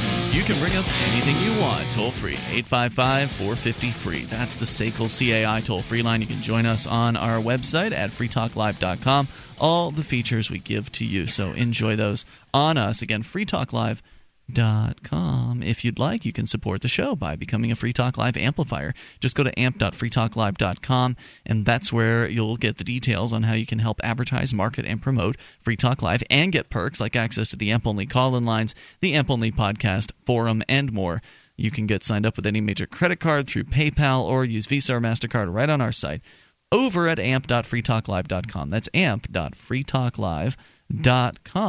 As we continue taking your phone calls here in a moment, but first, uh, Brad, you were telling us that you got stopped on the way down to the studio tonight because you are a really dedicated co-host and you actually drive something like two and a half hours or two hours to yeah, to but it's here. it's one of the most awesome drives ever. I mean, it's it's beautiful. I mean, it's it's actually It fun. won't be in the during the winter when it Yeah, gets that's true. earlier. That's Right. true. Well, I mean- we'll enjoy you while we can have you, and uh, I appreciate you coming out. Uh, but you come you come down from the northern part of uh, New Hampshire to to be here in the southwestern portion, and I guess on the way down on the interstate, you encountered a roving checkpoint. Yeah, they set them up pretty much uh, wherever they want, and they stop everybody to question uh, what your immigration status is. And um, one, you know, one thing that stood out to me was that they had uh, police dogs there, and you know, police dogs are generally one of three things: either they They don't smell Mexicans.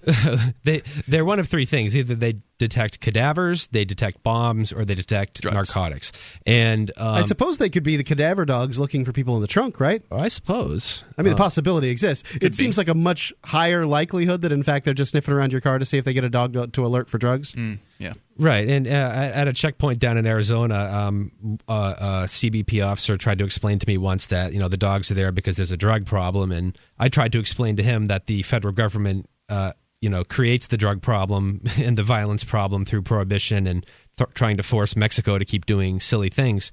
Um, but anyway, I came through the checkpoint today, and you know they're very polite, and um, just asked what our citizenship was, and uh, said- What'd you say? I said uh, the question was uh, first. I offered the officer some French fries because I, I was eating some from McDonald's, and he said uh, no, and just asked if we were American citizens, and said yes. Hmm. Now you don't have to answer the question, right? No, you have absolutely no obligation. You have to stop. In fact, if you don't stop, you can spend five years in federal prison. Under Oh, wow. If you Google 18 USC 758, it says that you can do five years in prison for not stopping at a federal checkpoint. So, you know, these things you don't have a choice. You got to stop, but you don't have to answer questions about yourself because of the Fifth Amendment, and you don't have to do anything other than sit there until they tell you you can leave. So, why'd you decide to um, answer their questions? Uh, because you know I'm not looking to start any problems. Are they only checking southbound traffic? Or? Mm-hmm. Yes, okay. southbound traffic. I mean, checking northbound traffic would be. Uh, It's Canadians trying to get back. yeah, you know, I, I don't know. I mean, do the dogs or do do do Canadians smell funny? I'm not sure. Well, now as you were saying, Mark, you might you were thinking the dogs might possibly be a body dogs or a human detecting dogs, but it wouldn't make much sense. How far south of the uh, south of the northern border were you? It was just um, south of Lincoln, New Hampshire, which is like a half hour, an hour uh, south. or I would say probably an hour and a half south. So, I mean, it wouldn't make sense for those dogs to be human sniffing dogs because Mm-hmm. if you're going to tr- uh, take somebody across the border, you can, and you've managed to successfully get them across the border, they can get out and then, you know, jump into the, the car and ride like normal because people in the car as your passengers have no obligation to identify themselves. I'm not saying any of this makes any sense. I mean, I'm trying to not trying to defend it in any way. They're more likely to be drug dogs than anything. Right. I mean, it, you know, they they want to be able to stop cars and ask questions of cars, and Did they um, run a don't, dog around They car? don't care They at not. all about whether or not they impede sort of progress and efficiency of the citizens because they're of no consequence to them. No, I mean they they were very nice uh, in doing what they do, and my objection to what they do is that internal checkpoints are unconstitutional. The government should not interfere with anybody's freedom of movement if they're not if they're not committing a crime against a person or property. Well, I think it would be fun to have you make one of those videos because there have been some great videos that people down on the southern border uh, or near the southern border that have also been through these checkpoints have made where they absolutely refuse to answer that question. Yeah, you know, And- and I've done that before too. Um, but I'm more interested in uh, in trying to uh, build alliances uh, with the officers that are doing this and trying to uh, trying to explain to them that look, just because the Supreme Court said it's okay, uh, doesn't make it right, doesn't make it constitutional. And I mean, the Supreme Court just said that you can be forced at the threat of federal imprisonment to buy a uh, you know to buy health insurance, which of course corporations lobbied heavily in order to have this mandate. Is there prison behind that? I thought they were Of just going to jack is. your taxes. Right, but what happens when you uh, when your taxes get jacked and you just say, "Oh, that's nice. I'm not going to pay it." You know what's going to Well, happen? no, they- I thought they were going to take money out of your paycheck. okay, so you don't pay your paycheck. Excuse me. You you work under the table. You don't pay the penalty. You don't file your tax return, which is a misdemeanor. You know, it eventually. You okay, know, if you're not fi- if you're not filing the tax return, then I suppose they could assess you the fee or whatever. Right, and I mean they're hiring. I, I think I saw on Facebook sixteen thousand five hundred more uh, federal agents? IRS revenue agents. Oh, boy. You know to. Uh, and of course, if you know this eventually could lead you up in federal prison, and you know I think the Federal Bureau of Prisons has a lot better things to be doing than making sure people are healthy.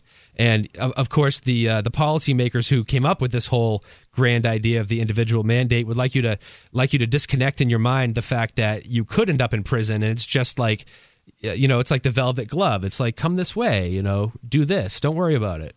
But eventually, all this stuff ends up with either your house getting taken, your bank, your your bank account being levied, uh, or or some other you know forcible extraction of your property. Well, I don't think the people should be afraid. I think they need to do what's right rather than what's expedient. And uh, I hope that uh, more people will refuse to answer those questions as they're driving through those you, checkpoints. You have a constitutional right to say nothing. And you also have a right to record the interaction as well. Yes. And I would highly It's- recommend isn't the that. best thing to say first is, "Am am I being detained? Do I? Well, am I you free are to being go?" det- you are being detained. well, I think that's a question to ask. Still though, ask right? it though. Right. Well, they'll tell you no, you're not because Then I- they- then you because leave, they're- right? No, but you see, but you have to understand that this is how they're trained to to do these things. So, with that in mind, you know, you knowing that this is what they have to do, how can you have the biggest impact?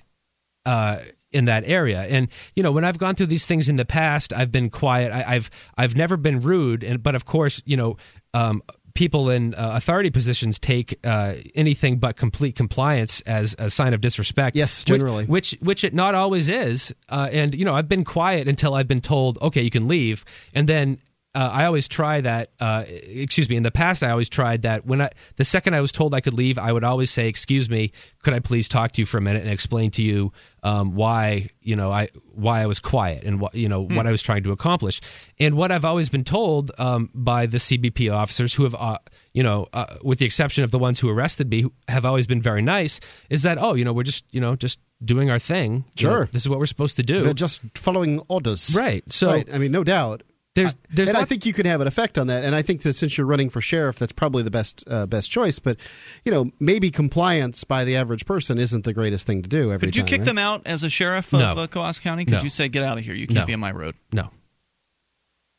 Why not? I thought that uh, the sheriff was the highest law and uh, lawman of because under the uh, U.S. Constitution, it has what's called the Supremacy Clause, which allows the federal government to do things. And there's a lot of court decisions, including the one allowing these unconstitutional checkpoints. These court decisions allow these things. So Could you arrest them for something? Could you like trump up some sort of uh, charge? You know how the cops always have disorderly conduct or whatever else. They, you You know, they, could put- they use it against us. Why shouldn't we be able? To You to could put sheriffs right there in there um, amongst their group, keeping an eye on them, make sure that they don't break any laws. in fact, there was a deputy sheriff that was there. But he uh, wasn't keeping an eye on them to make sure they didn't break no. any laws, though. No, I think he was probably participating, which Yes, I exactly cer- what he was I- I certainly would have a problem with that because freedom of movement should not be interfered. Anyone who lives here, They probably don't like the idea that maybe police officers are checking into what they're doing, right? Like they would hate that. You mean like they're doing to other people, right? So I mean, it'd be really cool to have one of your officers go and go and toss their car.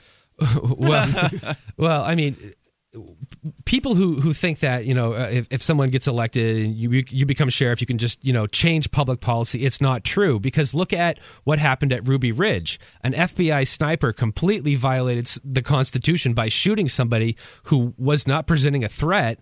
And shooting a woman with a baby in her arms. yeah, shooting a woman with a baby in her arms, which violates uh, a U.S. Supreme Court case. Wasn't it in the back? Uh, I Shoot her in don't. the back? No, I thought they got it through the front. Oh, really? Yeah, She was at the door. it. she was just in the doorway holding a baby. I see. Right. Shot her. So this this sniper uh, killed somebody in cold blood. The state charged them, but then the federal court, uh, the U.S. attorney, gets it sent to federal court, and they dismiss it. So you need to understand how it works, and that there is no accountability. Here's what I'd do if I were the sheriff. I'd go out to that uh, checkpoint and tell them, "You guys can't be blocking traffic. Get out of here."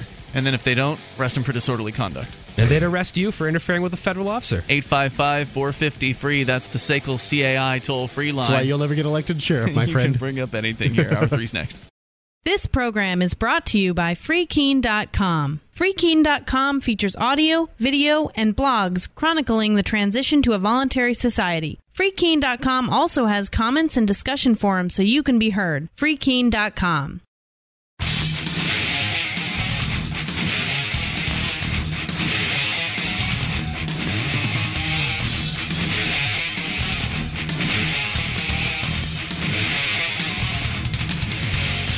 This is Free Talk Live. You can bring up what you want at 855 450 free. That's the SACL CAI toll free line. You can join us on our website. Head over to freetalklive.com. All the features that are there for you are free. So enjoy freetalklive.com. You can create the content on the site.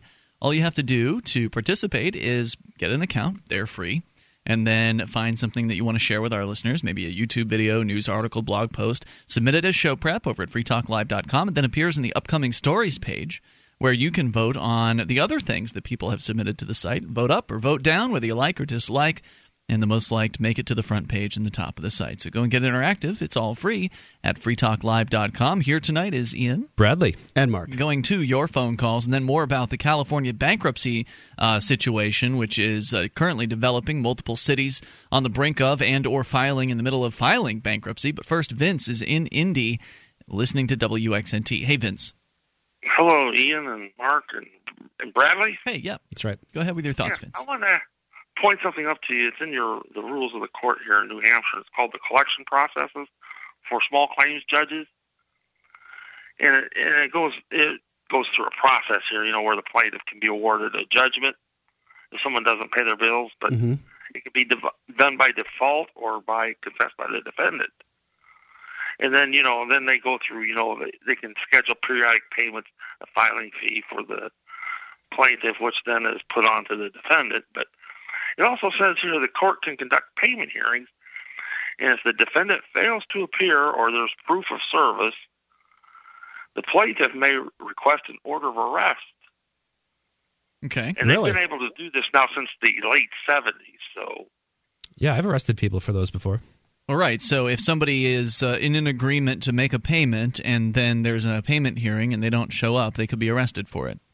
they could be arrested for it. Yes, it's Gotcha. been in effect. that I mean, I thought we had laws against debtors' prison. Yeah, apparently. I mean, it, I could see, I could see the, uh, the, the, you know, the conflict there. Well, wouldn't the arrest be for the purpose of getting that person in front of the judge, not to put them in prison? the the purpose of the uh, at least the warrants that I'm familiar with is uh, the warrants are issued with the cash bail amount being the amount in controversy. So uh, if if you sue somebody um, in the small claims system, which is uh, it's it's sort of a combination of uh, common law and Chapter 503 under New Hampshire law, and if you sue somebody uh, and they don't comply with the uh, you know the court ordered payments, uh, the court's next step is to issue an uh, arrest warrant. And the police will arrest you, and the bail commissioner will come and say, you know, will say that okay, you five hundred dollars cash bail, and that goes to the court and goes to the the other person in the matter, The plaintiff or Yes, whatever. right. But so the arrest in that case is not to put the person in jail. They're not being charged with anything, right? So it's They're a just collections it's kind a of situation. it's a coercive collections, Right. You know, process. Well, the idea would be if they're not showing up to the court hearing, the payment hearing, then the arrest would be to bring them to court. Would, the- Uh, would well, it not? Well, I think I think um, what the caller is speaking about is once there is a judgment, right, caller? Yeah, once there's a judgment issued by the the court there. But you said that it was also at uh, the point of a payment hearing, so there was already a judgment, and then they have a hearing on the the, the, the payment Ah, status, right? Right. Yeah. So I mean, I mean, how if if somebody legitimately, um, you know, was wronged somehow and they win money in court, and then a person refuses to pay, I mean, how else in the state system would these things be enforced? I, I realize, uh, Ian and Mark. I mean, you gentlemen probably would prefer much more of a less coercive way, but you know, these small claims things, uh, they typically involve a breach of contract. Right. Yeah. I, I think that if you've agreed to uh, a payment s- uh, schedule and you aren't showing up to explain why you haven't made a payment, Yeah. uh, then you, it's not unreasonable to bring you in front of that particular hearing, and that's what it sounds like. The purpose of this arrest is is not to sock you in I think a jail the best cell. thing to do is hit hit their credit. But Well, yeah, but also, you know, there might be. If we're asking the question of, well, well, what would this look like in the absence of the uh, the state? Then you know, maybe there would be collateral put up. Uh, maybe there would be some sort of insurance. Maybe there, uh, or or maybe you know, maybe the part of the agreement would be that you'd be going into a cage. You'd be going to work some sort of a work camp where you, uh, you know, when you're on the outside, you have the ability to make payments on your own and you know set up whatever the agreement is. But if you break that agreement, then you know that you'll be placed into some sort of a work camp where you won't be able to make as much for yourself alongside of the money that you'd be making for the person that you are paying off in that case. So you, you have an incentive to not go to the work camp, right? You want to stay out, you want to stay in your current job, uh, you want to make your payments on time, and then uh, that'll keep you from going but I mean, there camp. are still people, Ian, that you know, if if they are sentenced and uh, in a hypothetical voluntary society, if they're Mm-hmm. sentenced to a work camp to uh, to to make restitution, there are people out there who are going to say, you know, pound sand. Oh, right. I was only talking about somebody who'd made an agreement agreement. Oh, so yeah. so the person going to the work camp would have already agreed that if they violated the terms of payment, that they could be put into a work camp. Yeah. So that would be part of their agreement. But you're right. You can't get uh, you know blood from a stone. And if you are in a situation where somebody has wronged you and they have nothing to take and they have nothing, you know, they're not going to earn money and they're not going to send anything your way, uh, then that's a situation where insurance claims could come into play, Yeah. where you insure whatever it is against loss, insure yourself against loss or your house or whatever it is we're talking about here that's been damaged. Then the insurance company will pay out the claim. So then you'll be made whole, and then it'll be in the, the insurance company's interest to try to extract whatever sort of uh, restitution from the aggressor in the case. Am, am I making sense? That the, the insurance company could. You're, you're uh, making sense. I, I just think that? I, I just think that. Um, and again, caller. I mean, I'm sorry if if we sort of you know Vince. i- i- um, Vince. I'm sorry if we sort of uh, went off base, but I really don't have too much of a problem with this particular circumstance. I mean, if if if it happened to you, I'm sorry that you had I to go through it. I can't say I do but either. I mean, it's a contract violation Yeah. in that case. Yeah, I'm sorry if you had to go through it. But I mean, what can you Well, I do? don't know if Vince went through it. I think he was just bringing up the code. Oh, okay. Was, Anything else, Vince? no, I was just bringing up the code up Yeah. there because we Just uh, for here the in just for the Marion sake of discussion. Appreciate your call Yeah. tonight, Vince. Thank you, sir. 855-450 free. Gene the Christian anarchist calling from China. Hey Gene. guys, Hey, how you Gene. doing? What's on your mind tonight? Can can you hear me all Loud right? and clear. Go ahead. Oh, all right, good. Thanks to my magic jack. I was Um, wondering. Yeah. So um, I've noticed quite a few changes this time when I came to China. Number one, you, rem- you remember I've been on a quest for over five or six years to find a stop sign in China. hmm this time, we, yeah, this time we went through Chengdu, and they actually have some stop signs in China. How First about time that? I saw one, Wow. it was uh, at a U-turn, stop U-turn thing. I don't know what that meant, but uh, then I saw another one, uh, several more that were at intersections which had stoplights, but they also had stop signs. And then I realized that the purpose of the sign was to show where the stop line was on the street where Mhm. you were supposed to stop. Interesting. The lights were So there were, were they octagonal? Any So of these what- signs? Oh yeah, yeah. Okay. There's there's the same octagonal red stop sign, but it's instead of saying stop in English, it's got the Chinese character for It's stop. interesting. That makes more sense. It's yeah. sort of like the universal sign. Yeah, I didn't realize that they would have the Yeah. universal uh, shape and style to uh, stop signs in China. That's that's interesting. But No, then I then I did find an intersection where they actually had stop signs that were meant to be used as here in the U.S., where they were just a stop sign, no light. Hmm.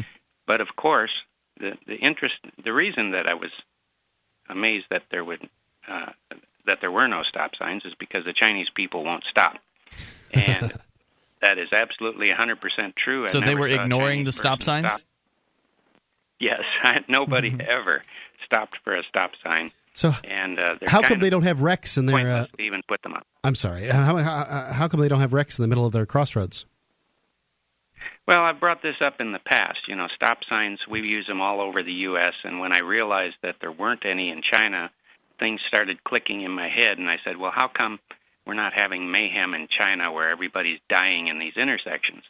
And I came to the conclusion that the reality is people are not going to go through an intersection if they're going without and endanger their lives. So if you enter an intersection, you're entering that intersection with full knowledge of what the traffic flow is.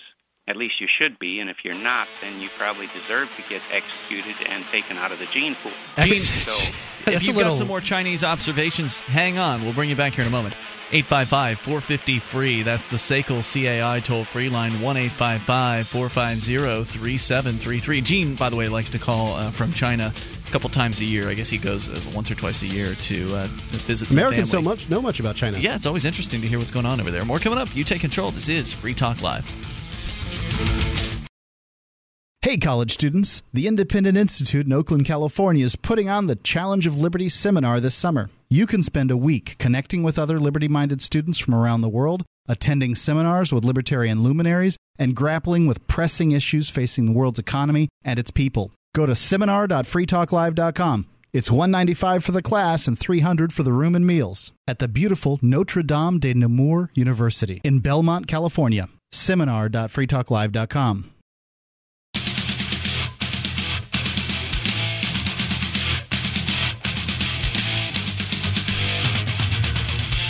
This is Free Talk Live. Toll free number tonight for you 855 453. free. That's the SACL CAI toll free line. You can join us on our website. Head over to freetalklive.com. Enjoy the features, we give them to you.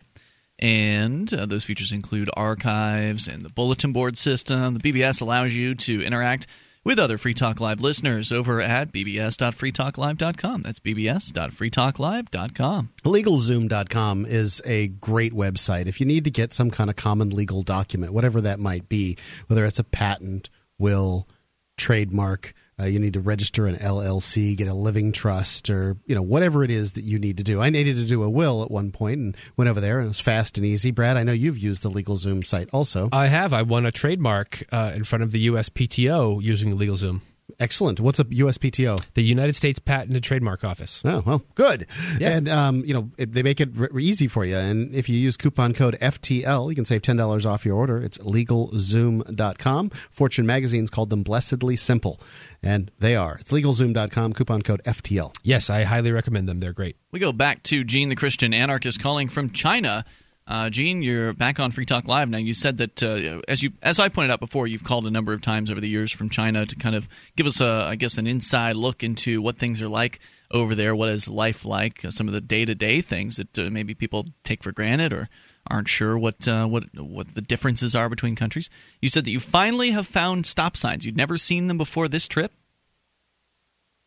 That is correct, and uh, you know I'm kind of old. I remember back around circa 1960 when we didn't have very many stop signs in the U.S. We used a lot of yield signs at intersections, Mm-hmm. but I think uh, the uh, the powers that be decided that stop signs are a great form of revenue, so Yeah. therefore we've seen them popping up everywhere. Indeed, and that's really But, what yeah, they're all about because there's this law. You know, the law is written so that you have to come to a full and complete rock back stop at every stop sign, and if you don't do such a thing, then the the, the guys with the uh, cars with the silly blue lights on top, they're going to be able to give you a ticket for you know 50 100 150 dollars. Now, I certainly will agree that traffic enforcement uh, is used frequently across this country to generate revenue. But what I will also tell you is that I have personally investigated hundreds of car accidents where people have failed to stop and have seriously hurt other people. Oh, sure, I, bet- I bet that's true too. So, I mean, from a public policy standpoint, what is the best way to address this? You know, uh, obviously, the, well, the intended point of having stop signs is to keep tra- people safe.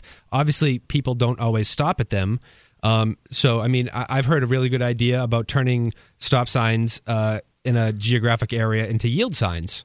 I like that idea. Well, that that would totally work. back I mean, to what a, they were when I was. That's that's the way it was when I was young. But you see, in China, you've got two billion people and uh, the, a huge growing population that are now capable of buying and driving cars, and they are. I mean, the population, the the number of cars on the road is staggering over here. Most of the intersections are uncontrolled. You know, the smaller intersections are completely uncontrolled. People manage to get through them without killing each other. Uh, you don't need stop signs to make uh, to go through an intersection safely. Here's I a mean, question I've got from from uh, all your sense. Gene, from all your observations, uh, it sounds like you've been doing a lot of driving around China. How many times do you see? Because one of the things you talked about in the past was uh, police officers there. Apparently, the beat cops don't carry guns. Um, how many times when you're driving around It's do a you, communist country. The cops don't have guns. do you? How many times do you see the police pulling someone over on the side of the road? Like you know, when you're driving in uh, cities in uh, in the U.S. and on the roads, you'll constantly see you know a cop on the side of the road with his lights on, pulled somebody over, probably ticketing them or threatening them or doing who knows what. Uh, but you see it all the time. I mean, it's a common occurrence. Is it common over there, or what's the what's the deal? It is uh, almost unheard of over here. In Awesome. fact, uh, we stayed in Chengdu. We stayed at a youth hostel for the first time, and I kind of like youth hostels, by the way. Um, but I met a guy there who has spent three months here in China, and he bought himself a motor scooter. And he never bothered to lic- get a driver's license or anything like that. he says he just drives wherever he wants because he's never seen anybody pulled over. In all my time here, I've never seen anybody pulled over other than Wow. on a street on a street corner because they'll typically have a cop sitting at a intersection, and if he sees somebody that he thinks violated some law, which I mean here you really got to be violating a law to get pulled over because nobody follows them anyway. But That's sometimes awesome. they will pull a car over by just flagging him down. You know, a guy on the street will flag him down and say, "Pull over here." Hmm. Gene, of have course, you? they use cameras here s- extensively. They use a lot of cameras for speed enforcement and red light enforcement, and they simply mail you a picture of you driving through an intersection with the light red, and then you have to pay the fine. So there's really not much in the uh, way of due process here. They just send you a picture, and you better send in the fine. Gene, have you ever heard of Falun Gong? Isn't yes, the of course. Christian group? Well, it's it's uh, it's called the Dharma Wheel Practice, and it's it's it's a basically it's like a religious practice in China that in 1999 they started putting people in prison for. So if you practice the wrong religion, so I guess on one hand, um, you know, traffic enforcement may be light in China, but you know, it remains a police state under a communist rule. Oh, sure. You you you practice the wrong religion, you know, and they'll put you in jail. Well, I don't think that uh, Gene. Well- go ahead, Gene. Yeah, I uh, of course I am the Christian anarchist, and I don't uh, I don't take that uh, title lightly. And certainly, the communist thugs are as bad or worse than the U.S. thugs in many regards. But Isn't in it some regards, isn't it dangerous to say that stuff while you're in China? Uh, well, I've said it uh, for 18 years, and Oh. so far it hasn't bothered me any. Okay. In fact, the taxi drivers here are quite free to tell you that they don't like the the communist thugs either. Well. So in China, it's okay to to gripe about the government and complain, but not stand on a street corner with a sign. That's that's Got not it. allowed. Hmm. Always interesting, Gene. Anything else you want to share from your travel? Well, uh, this last trip, I was absolutely amazed. The thing that struck me most is the clear air in China. Right now, I'm looking out the window here in Beijing, and I can see for miles. And this is something I've never seen in China in the past 18 years. The air's always been filthy and horrible. And have you always been in Uh, Beijing, or have you been in different areas? Well, this trip we were in Chengdu, Beijing, and Wuhan, and all of them had clear blue skies, and it's just uh, I, I'm amazed at it. I'd never seen this before. Huh. So I don't know what they did, but uh, somehow they managed to clean up the air. quite a Air bit. scrubbers. Very good, Maybe Gene. maybe they've used uh, air scrubbers. Have a safe trip Yeah, back. Thanks for the call tonight. Appreciate hearing from you at 855 450 free. I just think it's interesting how different countries work and how Yeah. they, you know, they they um, you know crack down in one area, they're really lax in another. And if laxity works in some particular area, then you know why would it? Why, what does one need to? To be handing out tickets for stops, rolling through stop signs. I mean, I agree that if somebody doesn't yield and they cause an accident as a result from not stopping at a stop sign, that person's liable. As far as I'm concerned, there should be you know yield signs, but it, too often it seems like uh, police use the opportunity, uh, pl- and, and I'm sure that they're put out to do this. This is their boss. Is the corruption coming from the top?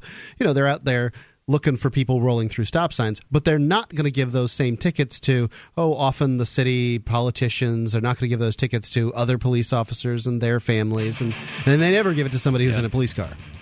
855 450 free, the SACL CAI toll free line. You can take control of the airwaves and bring up what you want. I saw one of those thin blue line stickers today as I was uh, tooling It's, about. it- they use it as uh, you know to warn people off. It's like cop propellant or something. All right, so you take control, bring up what you want. Also, more about the California bankruptcy situation. Multiple cities on the brink of or in the middle of filing bankruptcy.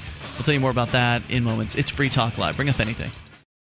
Get 18,000 radio stations from around the world Pandora, Opio, Live 365, and MP3 tunes. With C. Crane's CC Wi Fi Internet Radio. It's great in any room of the house. You can listen to your favorite station stream from back home, whether it's another state or another country. Play Free Talk Live's live streams, LRN.FM, or your favorite stations. If you're not familiar with the C. Crane Company, their products are the best. Get the CC Wi Fi Internet Radio at ccrane.com. CCRANE.com.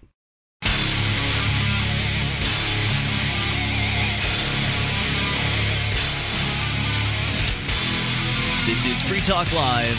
You can bring up anything. Toll free number 855 450 free. That's the SACL CAI toll free line. Join us on our website at freetalklive.com. The features we give to you. And they include our webcam. You can watch, you can listen, you can interact. The chat room is built into the same page as the cam. Go to cam.freetalklive.com to do all of that for free.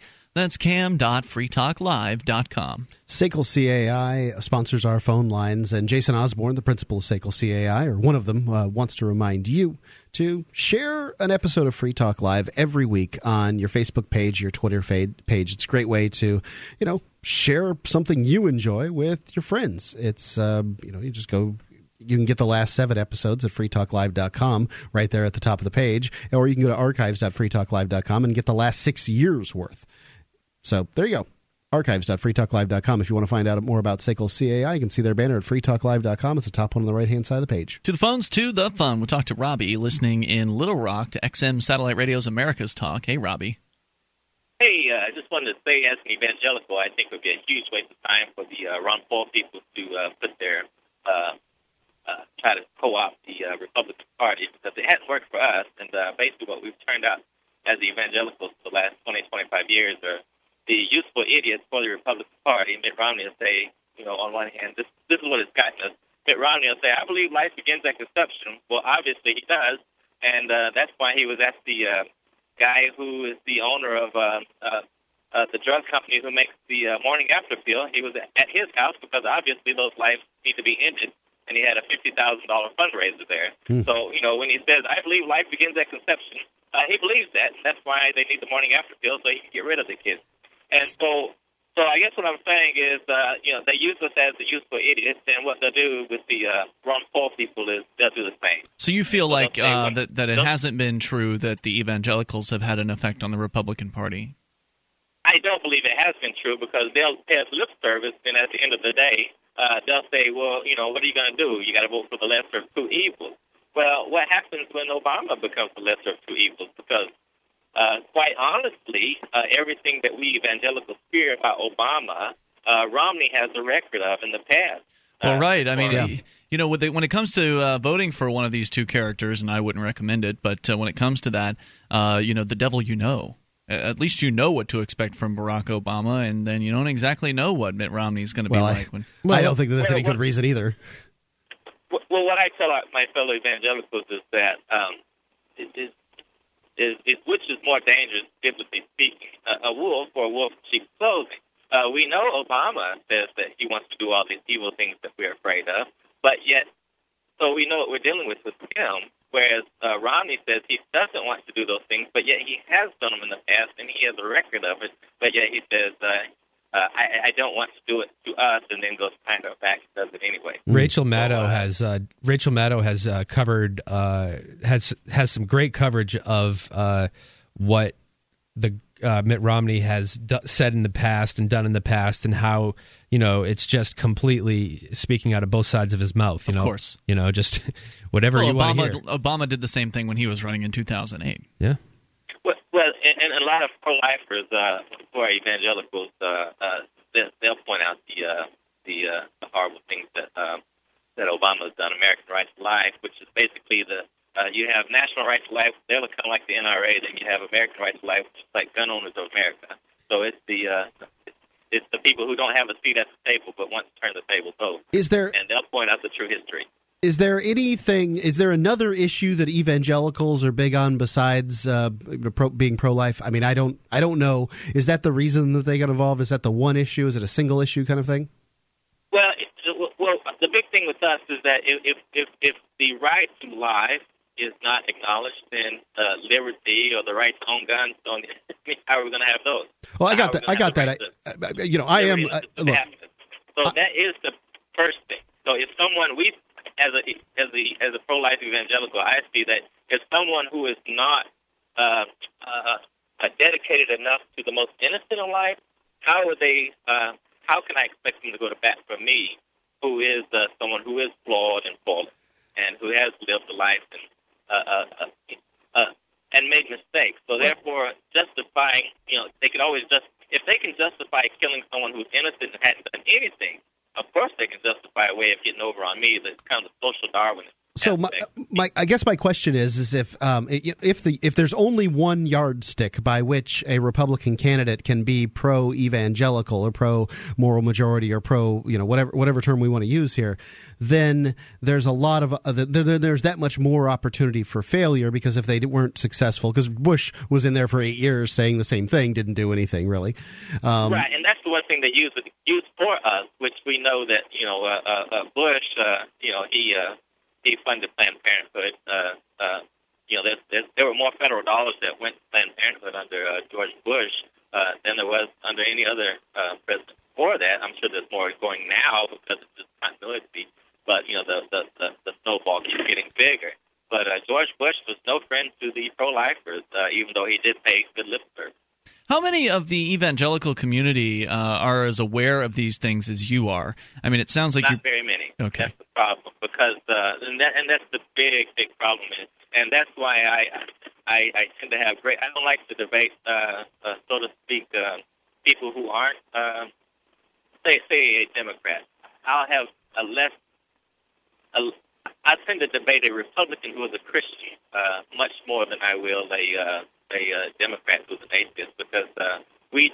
I, it's kind of hard for me to uh, debate someone who doesn't have a uh, biblical understanding because the things I'll throw at them, uh, uh, we're we're just kind of apples and oranges. Someone, but but say someone who has the same uh, background and stems the same circles I do, then I can get further with them as far as convincing them why they shouldn't uh, vote for the Republican. And then at the end of the day, it's always the lesser of two evils. Although not, although not particularly on point with, with what you're saying, I personally think that abortion is the black hole of uh, like libertarian argument because on one hand you have people who who uh, like yourself who, who firmly believe that you know a fertilized egg is a human being. On the other hand, you have uh, people who uh, object to any force being used against somebody uh, who's pregnant. So it's like it goes around and round, even with people who believe very firmly in liberty. So like on this show, well, with, yes. with, with the with the libertarian, I, I want to say to them is that the argument is not when does life begin, because we obviously know that life begins at conception because something is growing. I mean, even a fungus is alive. So the question is, when do rights begin? When do liberties begin? And that's and that's a good question. Argument. You're right about that. That is so, a good question. So that's the fundamental I say argument. that uh, not not when does life begin, but when do liberty begin? Because anybody who is uh, has a science understanding knows that life begins at conception. the answer seems obvious. I mean, you don't have liberty if you are in a cage, and uh, while you're in the womb, you certainly don't have uh, liberty at that point. So I which would is, say, which is well, which is the most dangerous place in the world in in, in America for a child to be. Uh, agreed, but um, you know, a an infant is still uh, is dependent on its mother. So, do you think that it's moral for a mother just to uh, take a, an infant home and then cease to do anything for it?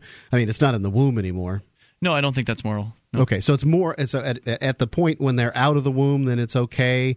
Um, that, that at that point that you have some kind of social obligation to take care of and care for and keep alive an infant. I think that uh, you have an obligation to, to some level of society to, uh, you know, to not abuse another human being. Yeah, I think that uh, you'd be better off offering. No, that's not it to- abuse. You're not touching them. I think that it's neglect, and uh, you'd be better off Neglect. Neglect implies an, uh, an obligation, my friend. And if there's an obligation, does that obligation um, only come when when your head passes through a vagina? You ask good questions, Let, let me Mark. ask this too. Uh, you know, and, and we all are given due process, and so uh, and, and and according to the Constitution, that we're we're supposed to have our due process. We're Supposed to. to. have our day in court, just like the murderer uh, who's convicted of murder, he gets the chance for appeal. But let us give the child in the womb 18 years of appeal before he receives his sentence. Man, the abortion issue really makes my head hurt. Robbie, thanks for the call tonight. I appreciate hearing from you. Relatively level-headed uh, evangelical compared to some of the ones we've, Oh, we've totally. talked to. 855 450 Call back, Robbie. Great. 1 855 450 3733. You can bring up what you want, even in the remaining moments of Free Talk Live, which are imminent.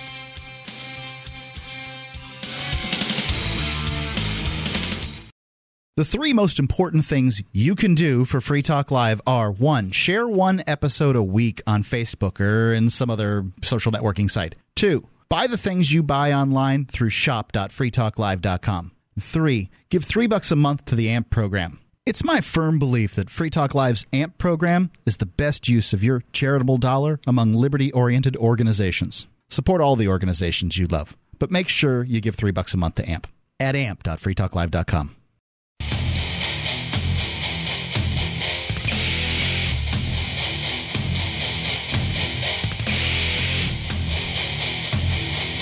This is Free Talk Live. You can dial in toll free. Bring up what you want here in the remaining moments at 855 450 free, the SACL CAI toll free line. 1 450 3733. Here tonight, it's Ian. And Bradley. And Mark. Join us online at freetalklive.com. Like the show, want to help support Free Talk Live? Go to promote.freetalklive.com. Learn how there you can get a free bumper sticker for Free Talk Live. In addition to that, uh, you can also download web graphics and even high res graphics uh, regarding our logo and the font that we use uh, for Free Talk Live. All the tools you'll need to create your own Free Talk Live know, Stuff. whatever. Uh, it's all there for you. Feel free to utilize it. There's uh, downloadable flyers as well and more. Go to promote.freetalklive.com as we go to your phone calls here. Let's talk to Ed, listening in Tennessee. Ed, you're on Free Talk Live. With, hello there. How y'all doing tonight? Ed, go ahead with your thoughts, sir. Hey, uh, you know these people that talk about abortion, which you know I'm not saying I'm for it, but you know uh, it it is brutal, but women have to deal with that, and I'm that's all I got to say about that. But twenty thousand kids die every day across the world, like Mark said, and they have passed through the vagina. But these people hardly ever talk about that. Think about twenty 25,000 kids every day die across the world just due to lack of, you know, good water, a few antibiotics and stuff, and, you know, mosquito net. Yeah, I'm with you on this, Ed, but it's so difficult to deal with uh, international um, charities because so often the you know the money will get eaten up by whatever despot happens to be in charge of that country. The money doesn't get down to you know people on the ground. If it does get down there, it gets uh, you know wasted and squandered. There's all kinds well, of Mark, I, I tell you what, I, I totally agree with you, and I think that's factual. Uh, but you know, I've seen stuff, you know, studies and reports saying that ninety percent of the money does not make it. yeah. Wow. But uh, I like buying the bunnies for people. I've been doing that recently. There's this, uh, you know, this website that my wife goes to that where she can buy, uh, you know, like pigs and and different. It, it- you can buy different farm animals for these people. I don't know Yeah, for whatever reason I've liked that hey, recently. that makes a lot more sense. I don't know what because, you makes know, sense. Yeah, it, it it does. It's sort of like you know they're in the biblical days. Yeah, If you had animals, you know, you had everything, and and sort of that's the case there. yeah. We've been we've been dishing out bunnies because bunnies, uh, you know, they they reproduce. so Very good, Ed. Anything else you want to I share? don't know about the bunnies, but I, hey, uh, have y'all seen? I saw another thing about they're they're going to be able to use some kind of detection uh, devices now to see if human beings have elevated. Uh, uh, what would the chemical be? Uh, stimulant in our body. I'm going blank. Y'all help me out. I don't know. It's, uh, Uh, adrenaline. adrenaline. They're going to be able to detect it through our blood vessels and stuff. I mean, this is really. Oh, is get- this the laser thing that uh, Yeah. the TSA or whatever might might get their? They're gonna. Uh, they're keep gonna my detect. shoes on? They're gonna detect I tell you, adrenaline to uh, see if uh, people are I'm- nervous. I can think so. Uh, yeah, right. They're going to be able to sense if you feel nervous and stuff. So pretty much they're going to you know- detect everybody that's coming through there. That's right. Right. Every everybody that's afraid of Because- flying, for instance, might detect Yeah. all of those folks. Hey Ed, thanks I for the call, man. I appreciate right. hearing from you tonight at 855-450 free. You know, there was some other interesting TSA news uh, recently. Just to recap it for you, one of them was uh, a, a news story about how the TSA might just be sampling your drink now. Yeah. Hey, so if you- you're sitting there at the restaurant inside the security area, they could walk up to you, you know, and tell you, "Excuse us, sir, Well, we it- need to test your drink." like, don't mind the eyedropper and your diet coke. You know, we Right. we need a sample.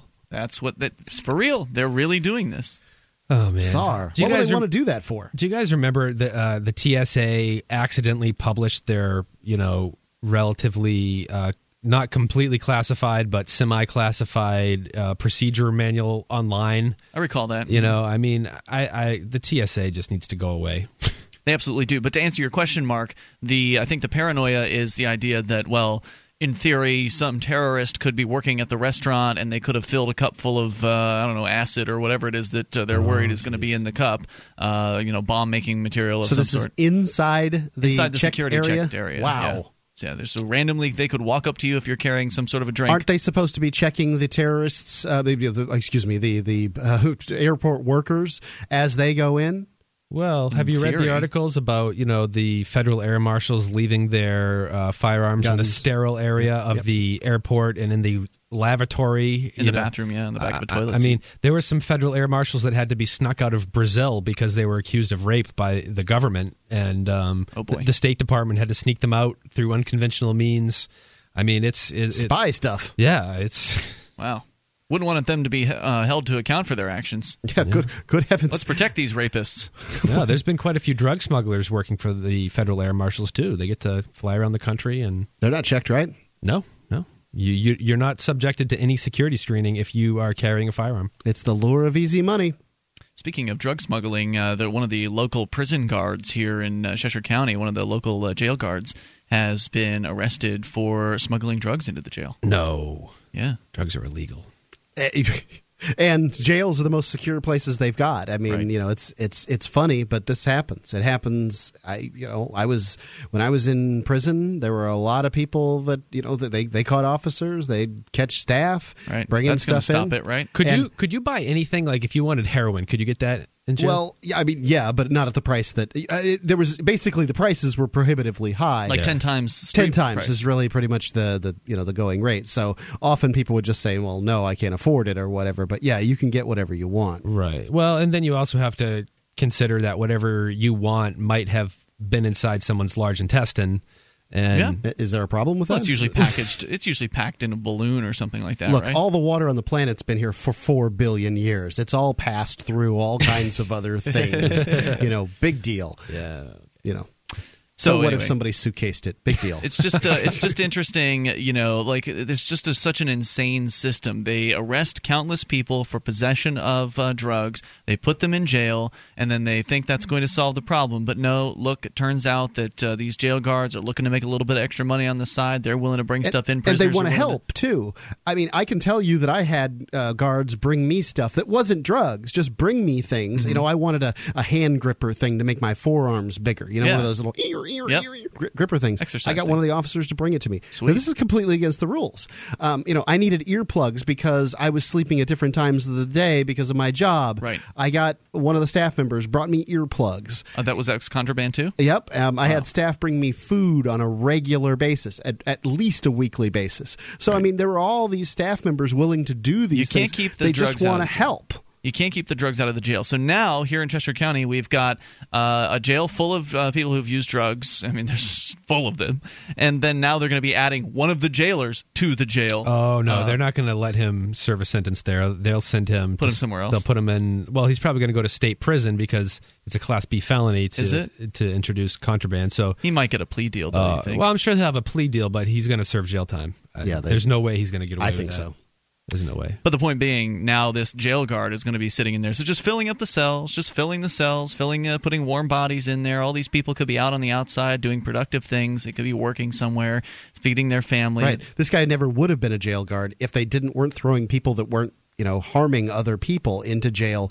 I mean, it's 90%. It's almost always 90%. I'm sure there are jails out there where there's a larger percentage than 10% of the inmates that are in there for violent crimes, but or theft crimes or something like that. I don't even think that theft crimes are it you know the it, it, certainly not the first couple of times. Give somebody an opportunity to pay things back with uh, with you know a punitive amount. I think that's the best solution. But as far as I'm concerned, violent crimes are really the only ones that need to be in jail, and huge flight risks. Brad, you're running for sheriff up in uh, the north part of New Hampshire. Indeed, I am. In uh, what they call Coos County. It is the least populated of the counties in New Hampshire. And the most beautiful. And it uh, that is arguable. I think it uh, it is probably the most beautiful part of New Hampshire It's I've ever up there. seen. Uh, certainly, at Rogers Campground is a stunning uh, photo. I actually took, Is it Rogers in Coos? It is. Yeah. Okay. It's stunning. And in fact, the picture on our Facebook page was that uh, photo I took at the sunrise at, at Rogers. Lakes region's pretty impressive too. Free Talk Live Facebook page. But uh, I I wanted to know, do you have a website up yet? I do. It's uh, bradforsheriff.com. The the website. Oh, that's easy. Yeah, yeah. The website's not complete yet. Um, People however, have trouble with the name Jar- Jarvis. Jarvis. they would spell it Jarvis. Yeah, everyone's been spelling it with a V my whole life. I'm just used to it. I just go with it. But Right. uh, so on the website, there is a chip in if if you would like to support me. Um, Oh, great. I, I, I I do have to email you back and ask a couple questions if you do uh, if you are kind enough to uh, donate money to my Is campaign. that only if it goes over a certain amount? Uh, I believe if it's uh, twenty five dollars, if it's Uh-huh. if it's over twenty five dollars, and it's just uh, some legally required questions that the Secretary of State requires, and um, it's like where you're from and what do you do. Mm-hmm. So, But- Brad, former police officer, if you've listened to the show for a while, you know Brad and you know uh, what his experience has been. And now you're actually uh, throwing your hat in the ring. You're going up against an incumbent in a primary. Yeah. and uh, you've got, what, about a month or so, or two couple months here to, to raise some money? 61 days till the primary, but thank you very much for uh, letting me plug the website. BradForSheriff.com. Com. Com. Yes, sir. BradForSheriff.com. All right, more tomorrow night. See you online in the meantime at freetalklive.com. I've been told no in many different ways. I give you an order and you're going to obey it. George, you can go this way. You can do that and you have to leave here. You cannot bring signs into the rally. Walk with me. Well, I'm, I'm, No, I'm comfortable here, actually. Whoa, whoa, Excuse whoa, me. whoa, Hey, whoa. excuse hey, me. hey, hey, hey. Who do you think you Excuse are? me. There is no video and audio allowed in this office. No, I have work today. This is. You ain't gonna make it. Wait, Now. wait a minute. Whoa. Hey! Oh my God! Unbelievable! Unbelievable! Why are you running from me? Because you're scared me. What am I being now. detained for? You're being served. What There is you go. this? You're being served. What is this? Bureaucrats have a funny way of telling people no. That's the sound of the men working on the chain. Coming this summer, Derrick J's Victimless Crime Spree. See the trailer now at victimlesscrimespree.com.